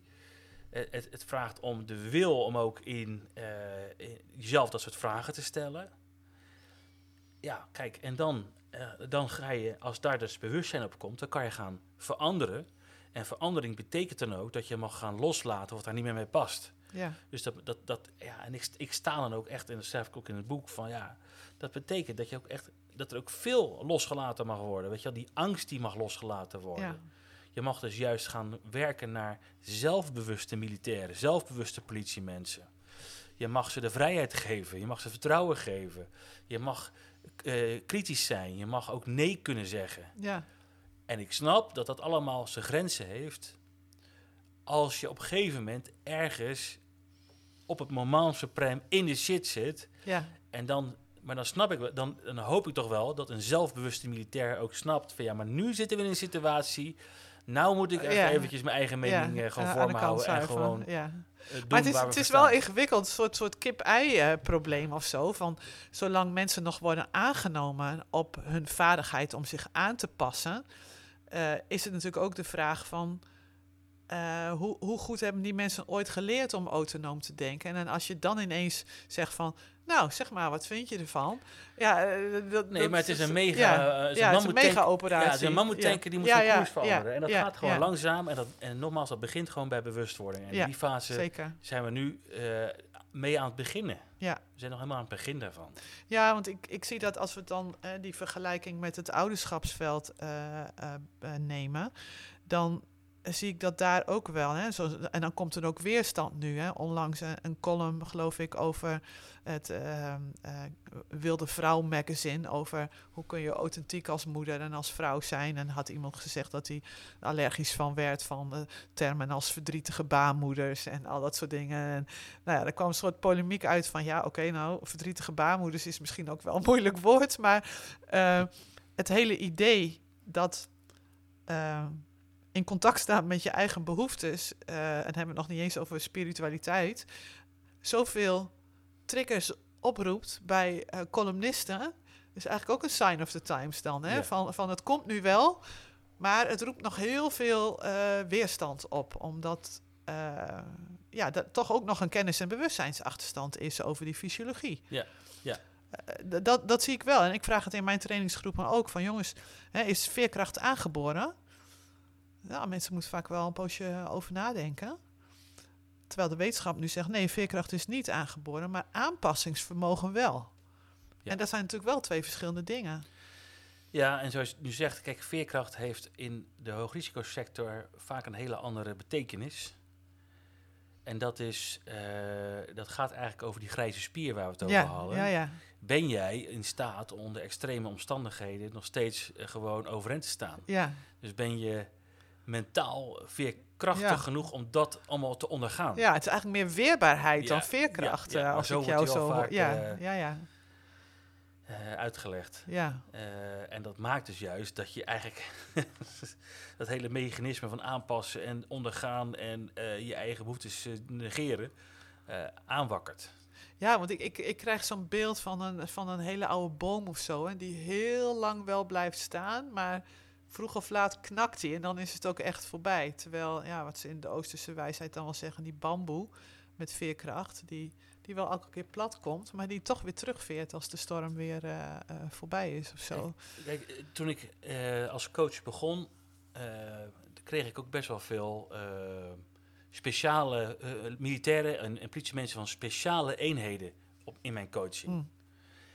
Ik heb ook best wel wat van van die eenheden, uh, mensen uit die eenheden gehad die een zelfmoordpoging hadden gedaan. Mm. En ja, dat is natuurlijk heel schrijnend en verdrietig en heftig. Maar tegelijkertijd uh, intrigeerde me dat ook. Ja. Want van hoe kan het nou zijn dat je als, uh, als lid van een speciale eenheid, je bent, je, bent, je bent getest, getraind, beproefd, je ja. bent door heel veel hoepels heen moeten gaan. Je bent echt de, de, de, de, de crème de la crème van de, de defensie. Hè? Ja. Dat je dan toch zo'n uiterste daad van een zelfmoordpoging doet. Hoe kan dat? Ja. Want dat zou je eigenlijk niet verwachten van mm. iemand die zo getest en beproefd is mm, geraakt. Mm.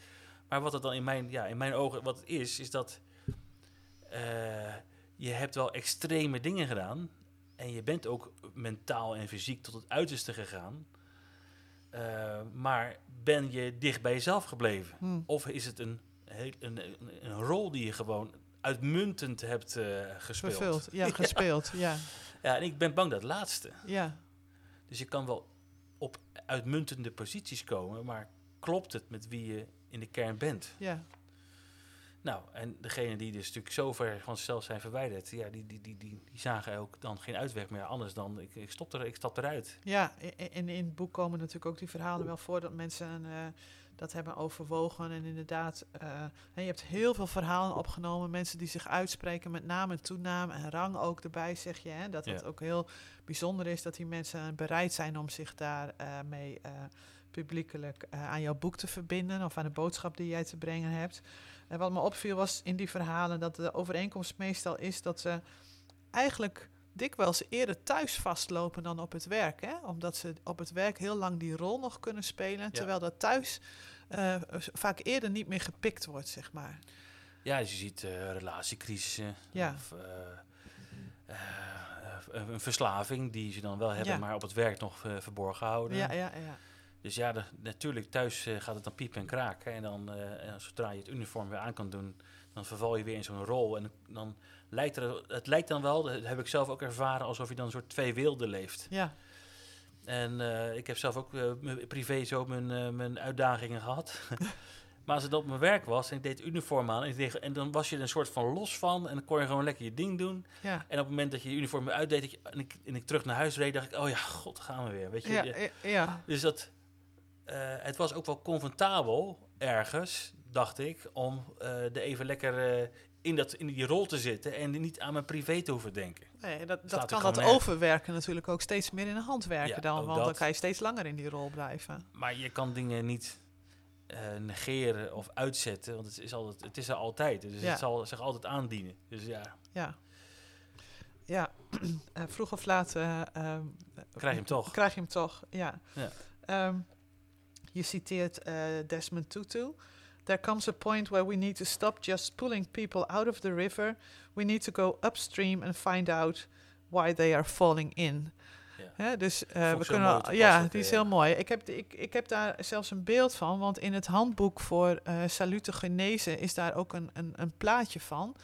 Uh, upstream en downstream factors. En inderdaad, pathogenese, dus kijken van waar komt ziekte vandaan, gaat over preventie en, en, en, en curatieve handelingen, zeg maar.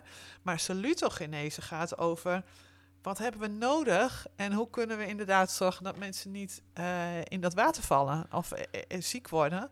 En, dan, en dan veel meer dus vanuit proactief en prospectief in plaats van reactief en retrospectief te kijken van waar is nou misgegaan en wat moeten we nu doen. Nee, wat heb je nodig en waar kun je dat krijgen en halen? Nou, ja. Kijk, voor mij voelt het wel als, als pleisters plakken. Ja. Wat, want er is dan, uh, gelukkig is er veel aandacht nu voor, voor die, de, de, professional die in de mentale problemen komt. Dus PTSS is, begint nu wel steeds meer bekend te worden. Er, zijn, er worden documentaires van gemaakt, er worden stichtingen opgezet en met hulphonden. En er wordt veel uit de kast gehaald ja. om degene die vastgelopen is, om die te helpen. Ja. En, en dan denk ik wel eens van, ja, maar jongens, jongens, hey, um, stel je jezelf nou toch eens de vraag, hoe, hoe wordt iemand ziek? Ja. Ja. En wat kunnen wij eraan doen om dat te voorkomen? En eigenlijk wordt die vraag heel weinig gesteld. Ja. Dus kijk, het is nogmaals, het is een proces, dus ik ben al lang blij dat er al zoveel aandacht voor is. Maar, maar ik denk dat er een, een, radicale koerswijziging in die cultuur nodig is. Ja. Om ook uh, uh, onnodige mentale problemen te voorkomen. Ja. Het kan, maar dan moet je wel de bereidheid hebben, nogmaals, om het echt anders te gaan doen. Ja. En los te laten wat daar niet meer bepast. Ja. En dat, is, uh, en dat vraagt dus echt een langere adem. Ja, en dan vind ik interessant dat je zegt koerswijziging. Want ik had ook genoteerd van, uh, je schrijft ergens uh, gevoel en emotie als, als, als kompas van je innerlijke kind. Maar tegelijkertijd is dat kompas dan natuurlijk ook vaak gekoppeld aan heel moeilijke ervaringen van dat innerlijke kind. Dus als je het hebt over een koerswijziging, en hoe gaan we dat kompas dan uh, anders afgesteld uh, laten zijn? Want daar gaat het dan eigenlijk over. Uh, ja, ja, kijk, als die kompas gebaseerd is op angst, als dat dan je... Ja. je dus ja. je, dus je moet je kompas natuurlijk niet... dat metertje moet niet van, van angst op, uitgaan, maar juist van meer dat ja, diepe weten, zeg maar. Ja. ja. Dus je hebt het schreeuwen van je ego, je hebt de, de, angst en de buitenwereld die schreeuwt. En je hebt altijd zo'n diep, zo'n klein fluisterend stemmetje in je. Dat is het ware kompas. Hmm. Dus je, de kunst is dat je dat geschreeuw even uit kan zetten. Dat je kan intunen op, je, eh, op dat, dat, dat fluisteringetje in jezelf. En dat volgen. Ja. Kijk, en ik heb ook hele mooie verhalen gehoord van militairen... die op uitzending wel in staat waren om dat fluisteringetje te volgen. Hmm. En daardoor beslissingen hebben genomen die, uh, die dat wat bloedvergieten heeft voorkomen. Ah, ja. Dus die verhalen heb ik ook. Dus, ja. dus, dus, ik denk dat dat een zeer, zeer belangrijke asset is ja. van een, een professional die in zulke complexe omstandigheden opereert. Dat hij toch blijft voelen van ja, waarom doen we wat we doen? Klopt er wel? Wat voel ik hierbij? Wat voel ik bij uh, mijn, in, mijn, in mijn team? Wat voel ik in het dorp waar ik nu ben? Wat voel ik bij de missie die we nu aan het uitvoeren zijn? Klopt dat allemaal nog wel? Ja. En die vragen kunnen stellen. Volgens mij word je daar zo professioneel, alleen maar ja. professioneler van. Nou ja, dat, dat is natuurlijk uh, aan het eind van het boek uh, ook je conclusie. Hè? We hadden het daar in het voorgesprek al eventjes over. Je zegt je eindigt met een reflectie op wat mensen wensen als ze zich voorstellen dat ze op hun sterfbed liggen. Hè? Wat, wat dan de dingen zijn waarvan ze zeggen van, oh, dit had ik veel meer willen doen of dit had ik veel minder willen doen. en, en in dat slotwoord schrijf je dan ook nog dat uh, dat mensen uit balans en uit hun eigen kracht raken als ze dat contact met zichzelf verliezen door zich continu aan te passen. En wat je zegt is, hoe authentieker en zelfbewuster de professional is, uh, hoe betrouwbaarder. Uh, ja, dat, dat staat er dan mooi en ik voel er helemaal in mee, want ik deel je visie. Maar ik denk dat het in heel veel sessies, settings toch nog wel een soort uh, revolutionaire gedachte is. Ja, kijk, ik denk dat het zo is dat, uh, kijk, bij, uh, bij dit soort organisaties wordt er altijd heel erg getraind. Hè, en heel veel scenario's worden zo gemaakt van, ja, dan om te kijken van hoe acteer je onder, onder druk en ja. ben je in staat om te doen wat, moet, wat gedaan moet worden. Ja.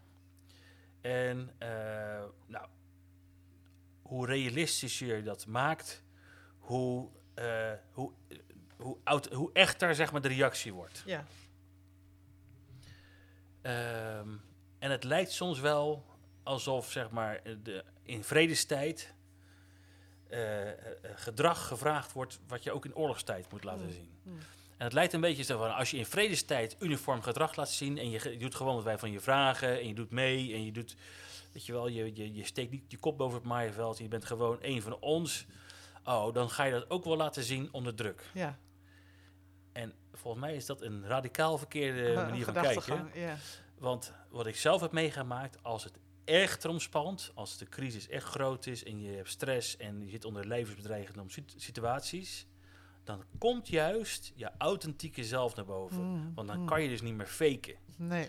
Dus ik heb grote, grote kerels die altijd uh, vooraan stonden en een grote mond hadden.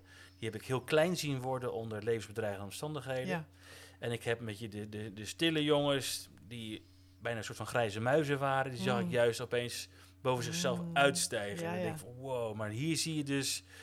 Uh, nou, nu snap ik op wie ik kan bouwen en wie niet. Ja, dat is natuurlijk lang, hè? Onze generatie uh, uh, ouders die zegt dan nog wel eens van, nou, daar kan je de oorlog niet mee winnen. Hè, dat is zo'n kreet. ook een beetje om te om te kwalificeren van op, op wie kan je bouwen als het er echt op aankomt. Hè? Daar, heb, daar heb je het nu over. Uh, ja, maar kijk, en ik moet het gewoon gezegd hebben. Ja. Kijk, zo'n beeld wat continu op mijn netvlies staat, hè, is, uh, is een heel naar beeld. Ik ga heel iets vervelends schetsen. Oké. Dus dat is zeg maar in, de, in de dynamieken van 100 jaar geleden. als je dan in de loopgraaf van Ieper stond en er wordt op het fluitje geblazen, dan moesten die militairen gaan rennen. Uh, bijna tegen BTW te in. Ja. Uh, met, met soms wel uh, met, nou, met percentages die gesneuvelden er niet om logen. Vreselijk. Maar dan was het een apparaat die helemaal op gericht was van die militair moet gaan rennen als ik op mijn fluitje blaas. Want anders verliezen we deze oorlog. Ja. dus in de, de bloedigste dag van, van de Eerste Wereldoorlog waren er geloof ik al 29.000 gesneuvelden. Weet je wel, ja, bizar. Dat zijn natuurlijk gewoon cijfers. Het is gewoon niet normaal. Ja, kanonnenvoer, zeiden dan natuurlijk. Ja, en je ziet het helaas, uh, je ziet het nog steeds gebeuren. Hè? Ook in de, in de Rusland-Oekraïnse oorlog zie je het mm, ook. Mm. Ehm, dus dan, toen was de militair in die loopgraaf, die was betrouwbaar als hij ging lopen, als er op het fluitje geblazen werd. Ik maak het maar even heel, uh, mm. ik, ik sla het dan lekker plat. Ja als dat nog steeds het gevoel is van nu, van als we op fluitje blazen, moet de militair van nu ook gaan rennen. Ja, ik denk dat dat niet, uh, niet juist is. Het is niet mm. het, de context is totaal veranderd. We hebben een heel ander apparaat gekregen. We hebben onze de missies anders. Dus daar valt ook, daar valt ook ander gedrag bij. Ja. En het lijkt er wel eens op van als een militair zich uitspreekt, emoties toont, uh, kritisch is. Van ja, maar wacht even, dan gaat hij niet meer rennen zometeen als ik op een mm. fluitje blaas. Mm. Zou ook kunnen, toch? Dat zou in het aller, aller uiterste geval zou het kunnen gaan gebeuren. Dat een hele zelfbewuste militair dan niet zomaar gaat rennen. Nee. Want die denkt van ja, waar slaat dit op? Weet je wel, dit, nou, nu, hebben we een, nu maak je een beslissing waar ik niet achter sta. Ja. ja, dat zou in het uiterste geval zo kunnen zijn, ja. Ik vraag me alleen ook af of dat er mensen zijn die zo denken dat die überhaupt uh, in zo'n systeem willen uh, functioneren. Maar Ja, je ziet het natuurlijk ook in andere systemen, hè? want we hebben het nu over die hoog risico. Maar ik ben ook heel benieuwd hoe jij de patronen die jij ziet hier in je sessies uh, terugziet, zeg maar in de, nou, een beetje gek woord altijd, maar in de burgersamenleving. Uh, maar uh, in, niet per se onder die hoogrisico situaties. Want er zijn natuurlijk heel veel settings waar mensen dissidente geluiden laten horen ten opzichte van het, het dominante narratief, zeg maar. En waar dat toch niet gewaardeerd wordt dat, dat principe, dat zien we natuurlijk op, allerlei, uh, op allerlei plekken. Dat is, dus, dat is, uh, dat is maatschappijbreed. Ja. Uh, alleen is bij die hoogrisicosector zie ik vaak dat het nog een soort van de vermenigvuldigende trap erop zit. Ja, nee dat, nee, dat snap ik. Alleen als jij zegt van hè, we, we zien die dynamiek in personen of in gezinnen of familiesystemen en ook in organisaties. Ja. Maar ik denk dan van ja, het is nog groter. We zien hem ook in, de, in de samenleving als geheel. En, en ik probeer me soms een voorstelling te maken van uh, wat dat betekent voor de samenleving. Dat er zoveel mensen uh, aangepast gedrag laten zien in plaats van authentiek Nou ja, wat het betekent, dat, uh, dat, is niet, dat is heel overduidelijk wat het betekent. want als je de laatste cijfers van mensen die in mentale problemen zijn gekomen, ja. als je die erop naslaat, dan word je helemaal niet goed. Nee. Als je de krant, er zijn recente krantenkoppen. Ik zag van de week dat er zoveel jongeren overdosis uh, paracetamol slinken, slikken of pijnstillers slikken. Dat soort uh, ellende. Ja. Uh, ik meen dat één op de vier jongeren grote mentale problemen heeft. Het zijn bizarre cijfers. Het zijn bizarre cijfers. Dus ja, wat het betekent? Nou, dit betekent het. Ja. Eigenlijk zitten we in een crisis als, als maatschappij wij moeten daar nog eventjes goed onze ogen voor ogen gaan openen. Ja, dus er is een doorbraak nodig, ja, uh, Michiel. We hebben allemaal coaches nodig die doorbraakcoaches zijn. En die doorbraak is dus echt dat we naar een tijd mogen gaan bewegen dat mensen uh, in hun kracht worden gezet, dat ze authentiek mogen zijn, dat ze leren dat, dat hoe, ze, hoe ze zijn, dat het, dat het perfect is. Dat ze zich niet hoeven aan te passen om erbij te horen. Uh, uh, dat, ze hun, dat we mogen mensen gaan leren hun eigen pad te lopen en niet het pad van wat de buitenwereld van hun vraagt. Mm -hmm. Dus ja, en daar ben ik heel serieus in. Dus uh, een goede opvoeding is in, mijn, is in mijn optiek dat je je kind leert wie het kind is en dat het kind leert zijn, zijn of haar eigen pad te lopen. Mm. En dat het, dat het onderwijssysteem dat ook stimuleert en dat, dat je in een werkomgeving komt waarbij je juist gewaardeerd wordt om de persoon wie je echt bent. Mm. En niet om van nou, dit verwachten we van je en je moet maar gewoon conformeren aan wat we van je vragen. Ja.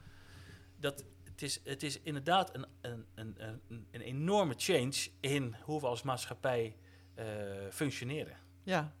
ja. en je hebt het dan ook over hè, van, van buitenwereld naar binnenwereld, uh, die beweging. Van de, die, die binnenwereld die mag leidend zijn voor hoe je uh, en, en, mensen kunnen soms denken natuurlijk van ja, dat was allemaal te zweverig en te egoïstisch, want het gaat alleen nog maar over jezelf.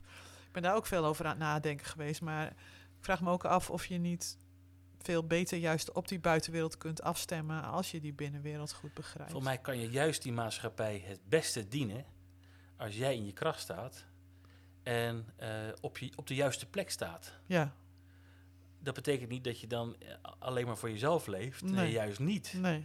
juist niet. Nee. Voor mij kan je ook, als ik nou even nee. weer specificeer naar ja. die hoogrisicosector, volgens mij kan jij je team het beste dienen als jij ook goed, als je ten eerste goed voor jezelf zorgt en mm. je eigen grenzen goed bewaakt. Ja. Want als jij dat niet doet, hoe kan je dan je team dienen? Hoe kan jij als vader of moeder goed voor je kind zorgen als je niet goed voor jezelf zorgt? Ja. Weet je, dat, uh, hoe kan jij leiding geven aan anderen als je goed, niet goed leiding aan jezelf geeft? Ja. Dus het begint altijd bij jezelf. Ja, en dus je zegt ook van uh, je doet jezelf tekort als je niet trouw bent aan jezelf. Hè? Dat zeg je op verschillende plekken.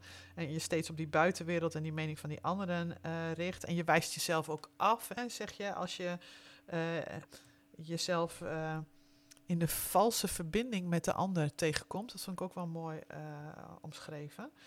Um, dat is denk ik ook wat jij hier uh, doet met de sessies en mensen met de lijntjes uh, aan het werk laat gaan van uh, waar ging je welke kant op, hoe kom je weer terug. Dus de doorbraak zit hem erin dat mensen dat gaan zien, dat ja, beeld. dat mensen bewust worden van hun eigen sabotage. Hmm, ja, zelfsabotage, ja. Dat is eigenlijk, dat is wat ik probeer hier te doen. Ja Dat ze, dat, ze, dat ze zien dat het masker wat ze droegen, het panzer wat ze hadden, dat het misschien nuttig was, nogmaals in de kindertijd, maar dat het, zo, dat het ze nu zo in de weg zit. Ja. En dat ze dat misschien met beste intenties hebben gedaan en dat het allemaal onbewuste processen zijn geweest, maar nu worden ze er bewust van. En bij die, en bij die oefening die ik dan doe, zien ze ook van ja, JMG, uh, ja, toen ik die burn-out had, toen was ik inderdaad op mijn werk, liet ik een heel andere versie van mezelf zien. En thuis liet ik het ook zien en dat, ik liep er helemaal in vast. Ja. Dus, ze, dus ze gaan hier ook zien dat het, die strategie van aanpassen niet meer werkt. Nee, nee. Ja, en als je, als je je eigen sabotage door hebt, ja, ga je dat niet blijven doen. dus dat, is, dat is het meest krachtige. Ja, ja. Dan denk je, ah, oké, nou snap ik het. Ja. ja. Dat moet ik niet meer doen. Nou ja, wat ik, wat ik op het moment wel ingewikkeld vind, als ik, hè, jij noemde nou net wat cijfers over uh, geestelijke gezondheid, uh, die uh, nou, nogal onder druk staat. We zien natuurlijk ook door dat er zoveel tekorten zijn in de geestelijke gezondheidszorg. Dat komt natuurlijk ene, enerzijds omdat er te weinig mensen zijn, anderzijds omdat er zo'n enorm groot beroep op wordt gedaan. Ja. De gezondheidszorg wordt ook steeds meer onbetaalbaar. dus er is wel echt van alles aan de hand. Maar ik denk ook wel, als ik nu zie Ehm, wat, wat de kosten zijn om, om een fatsoenlijk huis uh, te kunnen bewonen. Hè, om, het, om een huis te hebben, te huren of te kopen, uh, allebei ingewikkeld. Mm -hmm. uh, om in dat huis te kunnen leven en niet in de kou te hoeven zitten. Ik denk ook wel eens. Um, de rol van de overheid is toch wel groot in al dit soort processen. In de zin dat als er enorme economische afhankelijkheid ontstaat van, van, uh, van die baan bijvoorbeeld, die jou enorm opslorpt. Uh, en die ontzettend veel van je vraagt, omdat het systeem nog niet uh, die paradigma-shift heeft doorgemaakt die wij nou zitten te bespreken. En beide ouders moeten op hoog niveau presteren. Hoeveel tijd is er dan om die kinderen die aandacht te geven en te begeleiden in dat proces van zichzelf worden. Dat, dat vind ik heel ingewikkeld. We kunnen er allemaal met elkaar over eens zijn. Dat is allemaal prachtig. Maar er zijn zoveel externe factoren waar je toch ook oprecht heel weinig invloed op hebt als, uh, als mens. Ja, maar dat, nou ja, dat, dat, ja. Maakt, dat, maakt, alleen, dat, dat maakt alleen niet. Kijk, dat maakt niet dat je niet jezelf kan zijn en trouw aan je eigen pad kan zijn. Als de overtuiging bestaat van nou, als ik echt mijn eigen pad ga lopen en trouw ga zijn aan mezelf, dan ben ik niet succesvol. Of dan ga ik geen geld verdienen. Nee, nee, maar dat bedoel ik niet. Nee, maar dat bedoel ik niet per se. Stel voor je hebt je plek gevonden. Je denkt, ik ben hier op mijn plek. Ik vind dit een hartstikke mooie baan. Maar de werkdruk is hoog. En je zou eigenlijk bijvoorbeeld dat, dat werk drie dagen willen doen in plaats van vijf en half. Ik noem maar wat.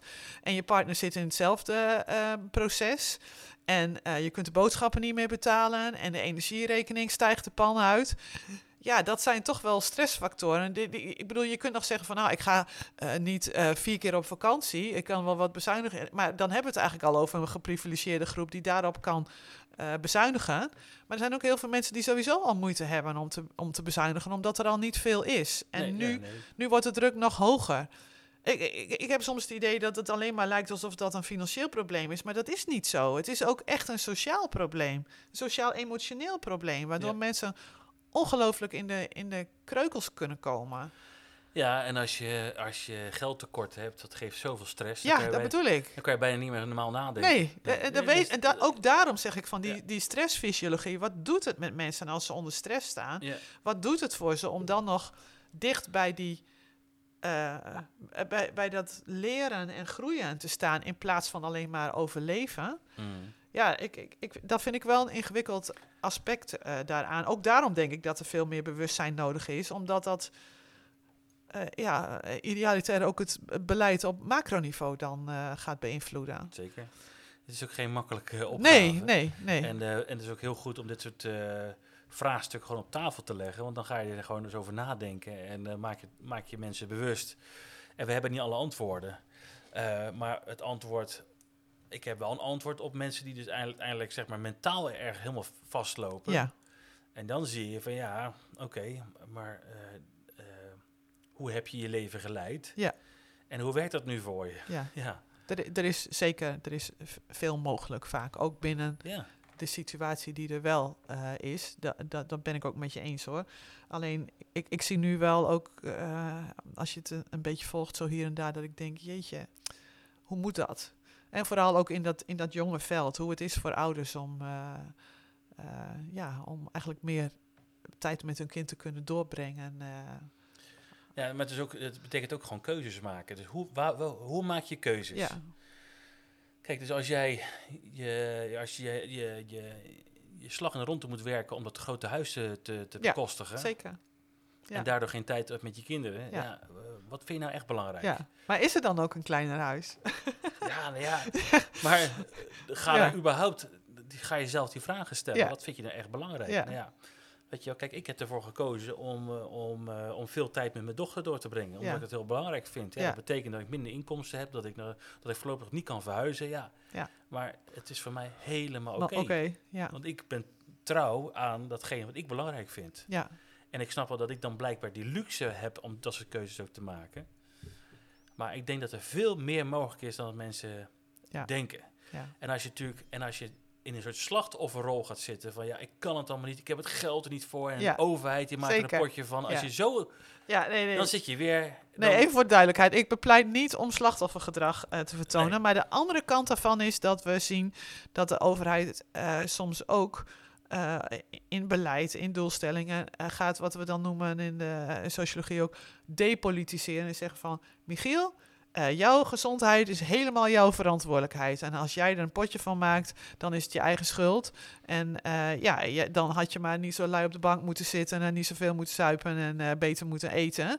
Maar als de BTW op de groenten niet omlaag gaat, maar uh, dat hele energiegebeuren doet wel miljarden in de zakken van de leveranciers vloeien. Dan, dan, dan denk ik, ik, ik weet soms niet zo goed hoe we die balans kunnen vinden tussen waar ligt je eigen verantwoordelijkheid en waar is het ook gewoon echt heel moeilijk onder de omstandigheden die uh, sociaal gecreëerd worden. Ja. En, uh, ja. en uh, dat, dat vind ik lastig. Maar ik ben het met je eens dat er binnen de gegeven omstandigheden vaak veel mogelijk is. Mm.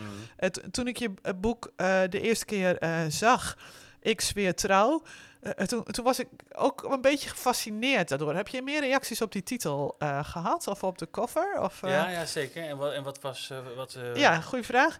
Ik, ik, ik, ik was heel benieuwd van... Is dit nou een heel nationalistisch boek? of, ja, ja. dus ik, ja, je zit er heel veel, uh, zit heel veel lagen in die cover. En dat vind ik zelf juist wel gaaf. Zeker. hij is van meerdere interpretaties te, te, te, te, ja, te ik, zien. Ik zal je zeggen dat ik eerst ook nog dacht dat het een opgestoken middelvinger was. Ja, ja, ja, Die kreeg ik ook wel een paar keer en dat vind ik oh, ook wel weer grappig. Ja. Uh, en een andere geven inderdaad aan, ja, een heel nationalistisch boek. Ja, er staat natuurlijk een vlag op. Ja. ja.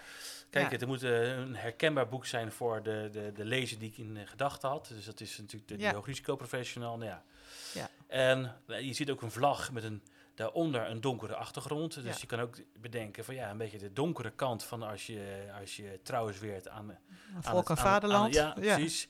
Maar de titel, die is voor mij het belangrijkste. En de titel slaat natuurlijk op de eerste woorden van de eet die dan aflegt.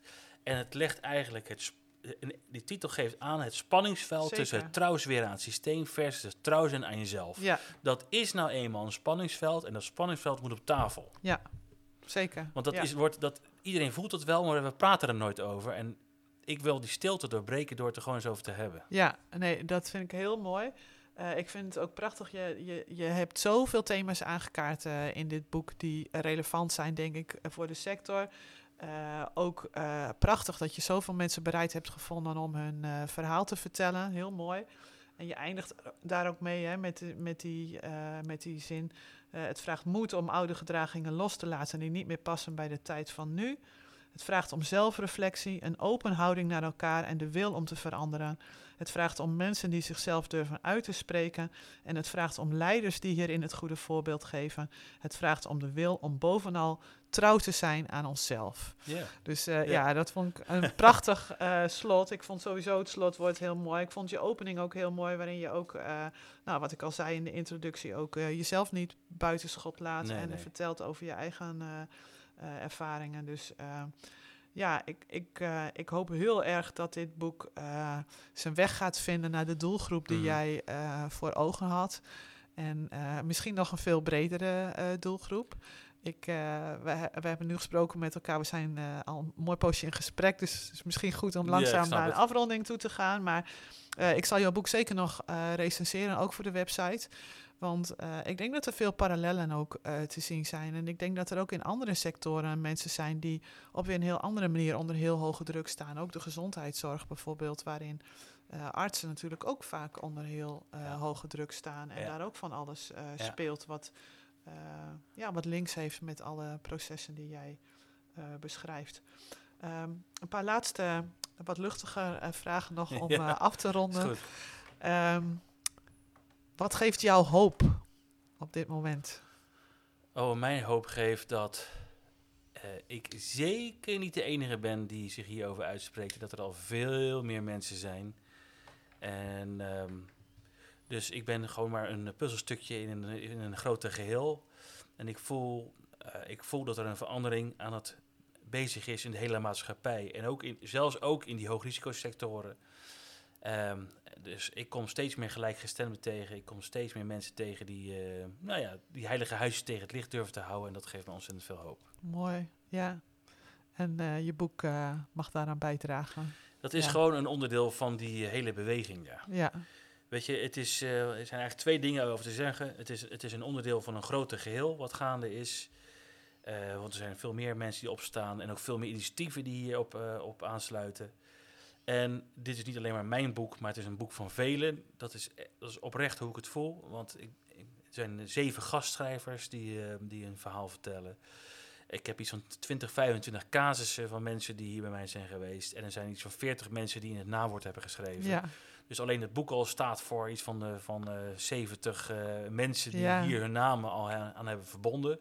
En er zijn er nog veel meer die het boek een warm hart toedragen. Dus het is niet alleen maar mijn verhaal. Nee. Kijk, ik dacht dat het alleen maar mijn verhaal was. Maar toen ik al die verhalen in mijn praktijk kreeg, voelde ik van ja, maar wacht even.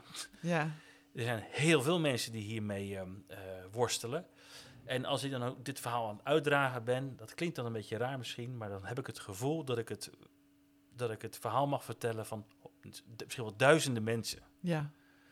En dat voel ik ook zo, dat die dan naast me staan. En ik dan toevallig dit woord voer, dat is oké, okay, maar ik, ik voer het woord voor heel veel mensen. Ja. Uh, uh, omdat ik gewoon weet dat het zo is. Omdat ik ze namelijk ook heel veel daarvan ook ken en ja. niet meemaak. Ja, dus ja, ja. Dat, ge dat vind ik wel heel erg uh, mooi om te mogen doen. Ja, prachtig. Um, ik weet niet of je een bucketlist hebt, maar zo ja, wat staat er op nummer 1? Een bucketlist.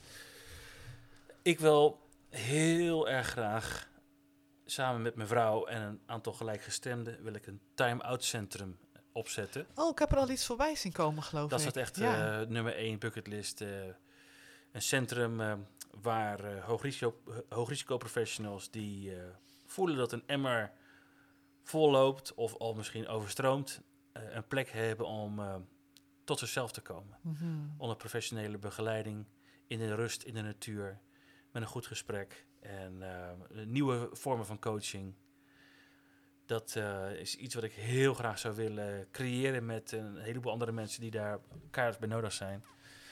Maar die zit bovenaan. Mooi.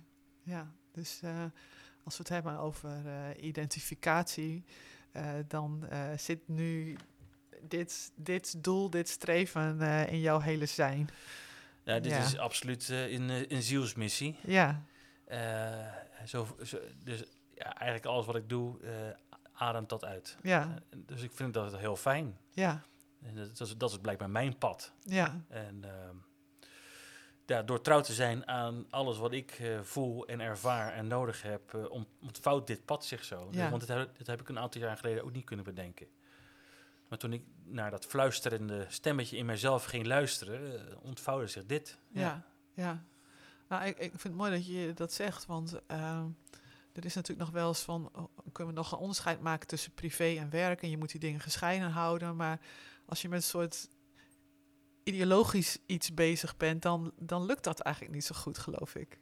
ik. En ik geloof ook helemaal niet dat het erg is trouwens. Maar, nee. nee. Ja, en wat ik ook wel eens een misvatting vind, is van ja, als ik dan op mijn werk ben, dan ben ik toch, moet ik toch wel een beetje anders zijn. Of als ik dan bij mijn familie ben, moet ik een beetje anders zijn.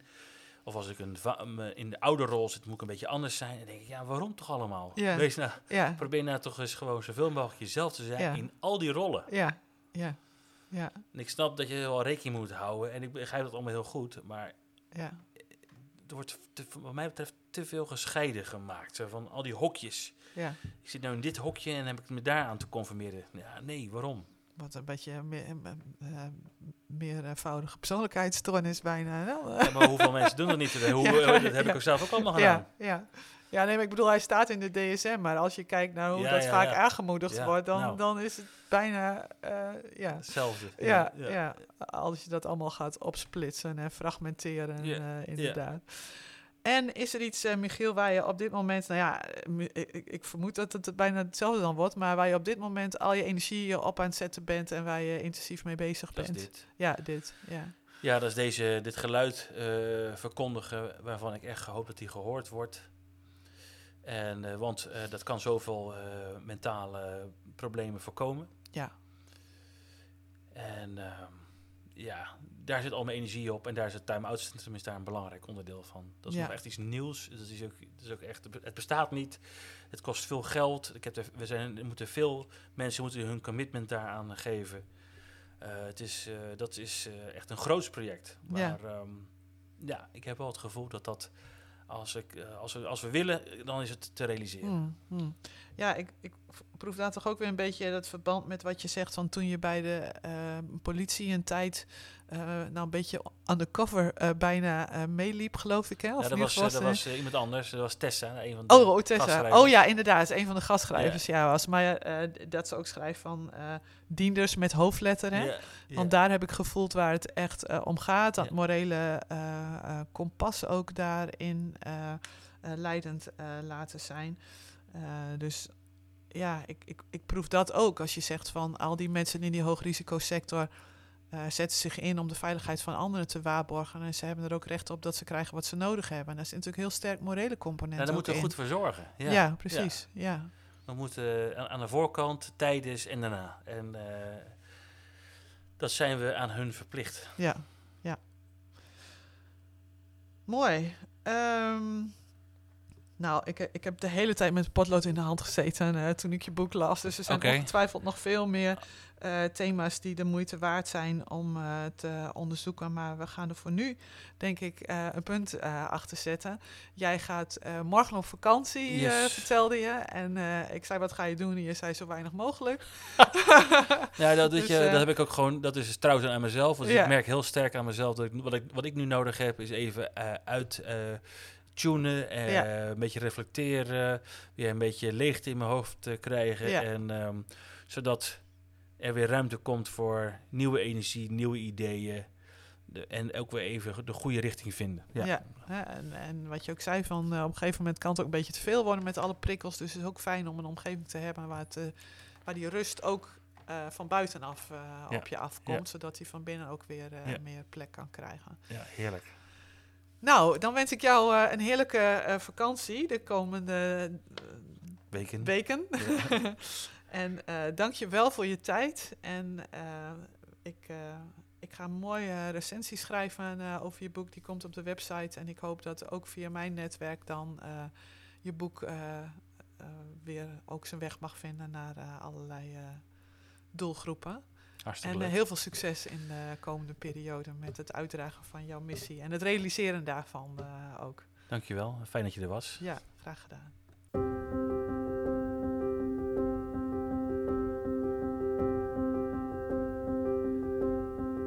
Dit was een aflevering van de Voet de Veerkracht podcast van Ace Aware NL. Heb je inspiratie opgedaan? Dat is prachtig dan ga je die vast en zeker inzetten om in je eigen omgeving en doelgroep de veerkracht te voeden. En misschien doe je dat zelfs al op een bijzondere wijze. Dan horen we graag van je en ben je van harte welkom als gast in onze podcast. Heb je genoten? Abonneer je dan en schrijf een review. Daarmee ondersteun je het doel van ACE Aware NL, namelijk meer bewustzijn creëren rondom ACEs, Adverse Childhood Experiences. Ook jij hebt talenten om op je eigen unieke manier de wereld een beetje mooier te maken en bij te dragen aan awesome childhood experiences. Een veilige kindertijd met bufferende bescherming tegen stress is de basis van een gezonde, rechtvaardige samenleving. En wil je daar meer over lezen? Duik dan eens in onze blogserie op www.aceaware.nl. Daar vind je de indrukwekkende verhalen van ervaringsdeskundigen en professionals en boekbesprekingen voor meer theoretische achtergrond. Wil je een training afspreken of in een consult je eigen ontdekkingsreis aangaan? Neem gerust contact op zodat we samen een plan kunnen maken. We hopen dat je er de volgende aflevering weer bij bent. En om op de hoogte te blijven kun je ons volgen op Facebook, Instagram, LinkedIn, Twitter of via onze website. Een mooie dag gewenst en voed de veerkracht!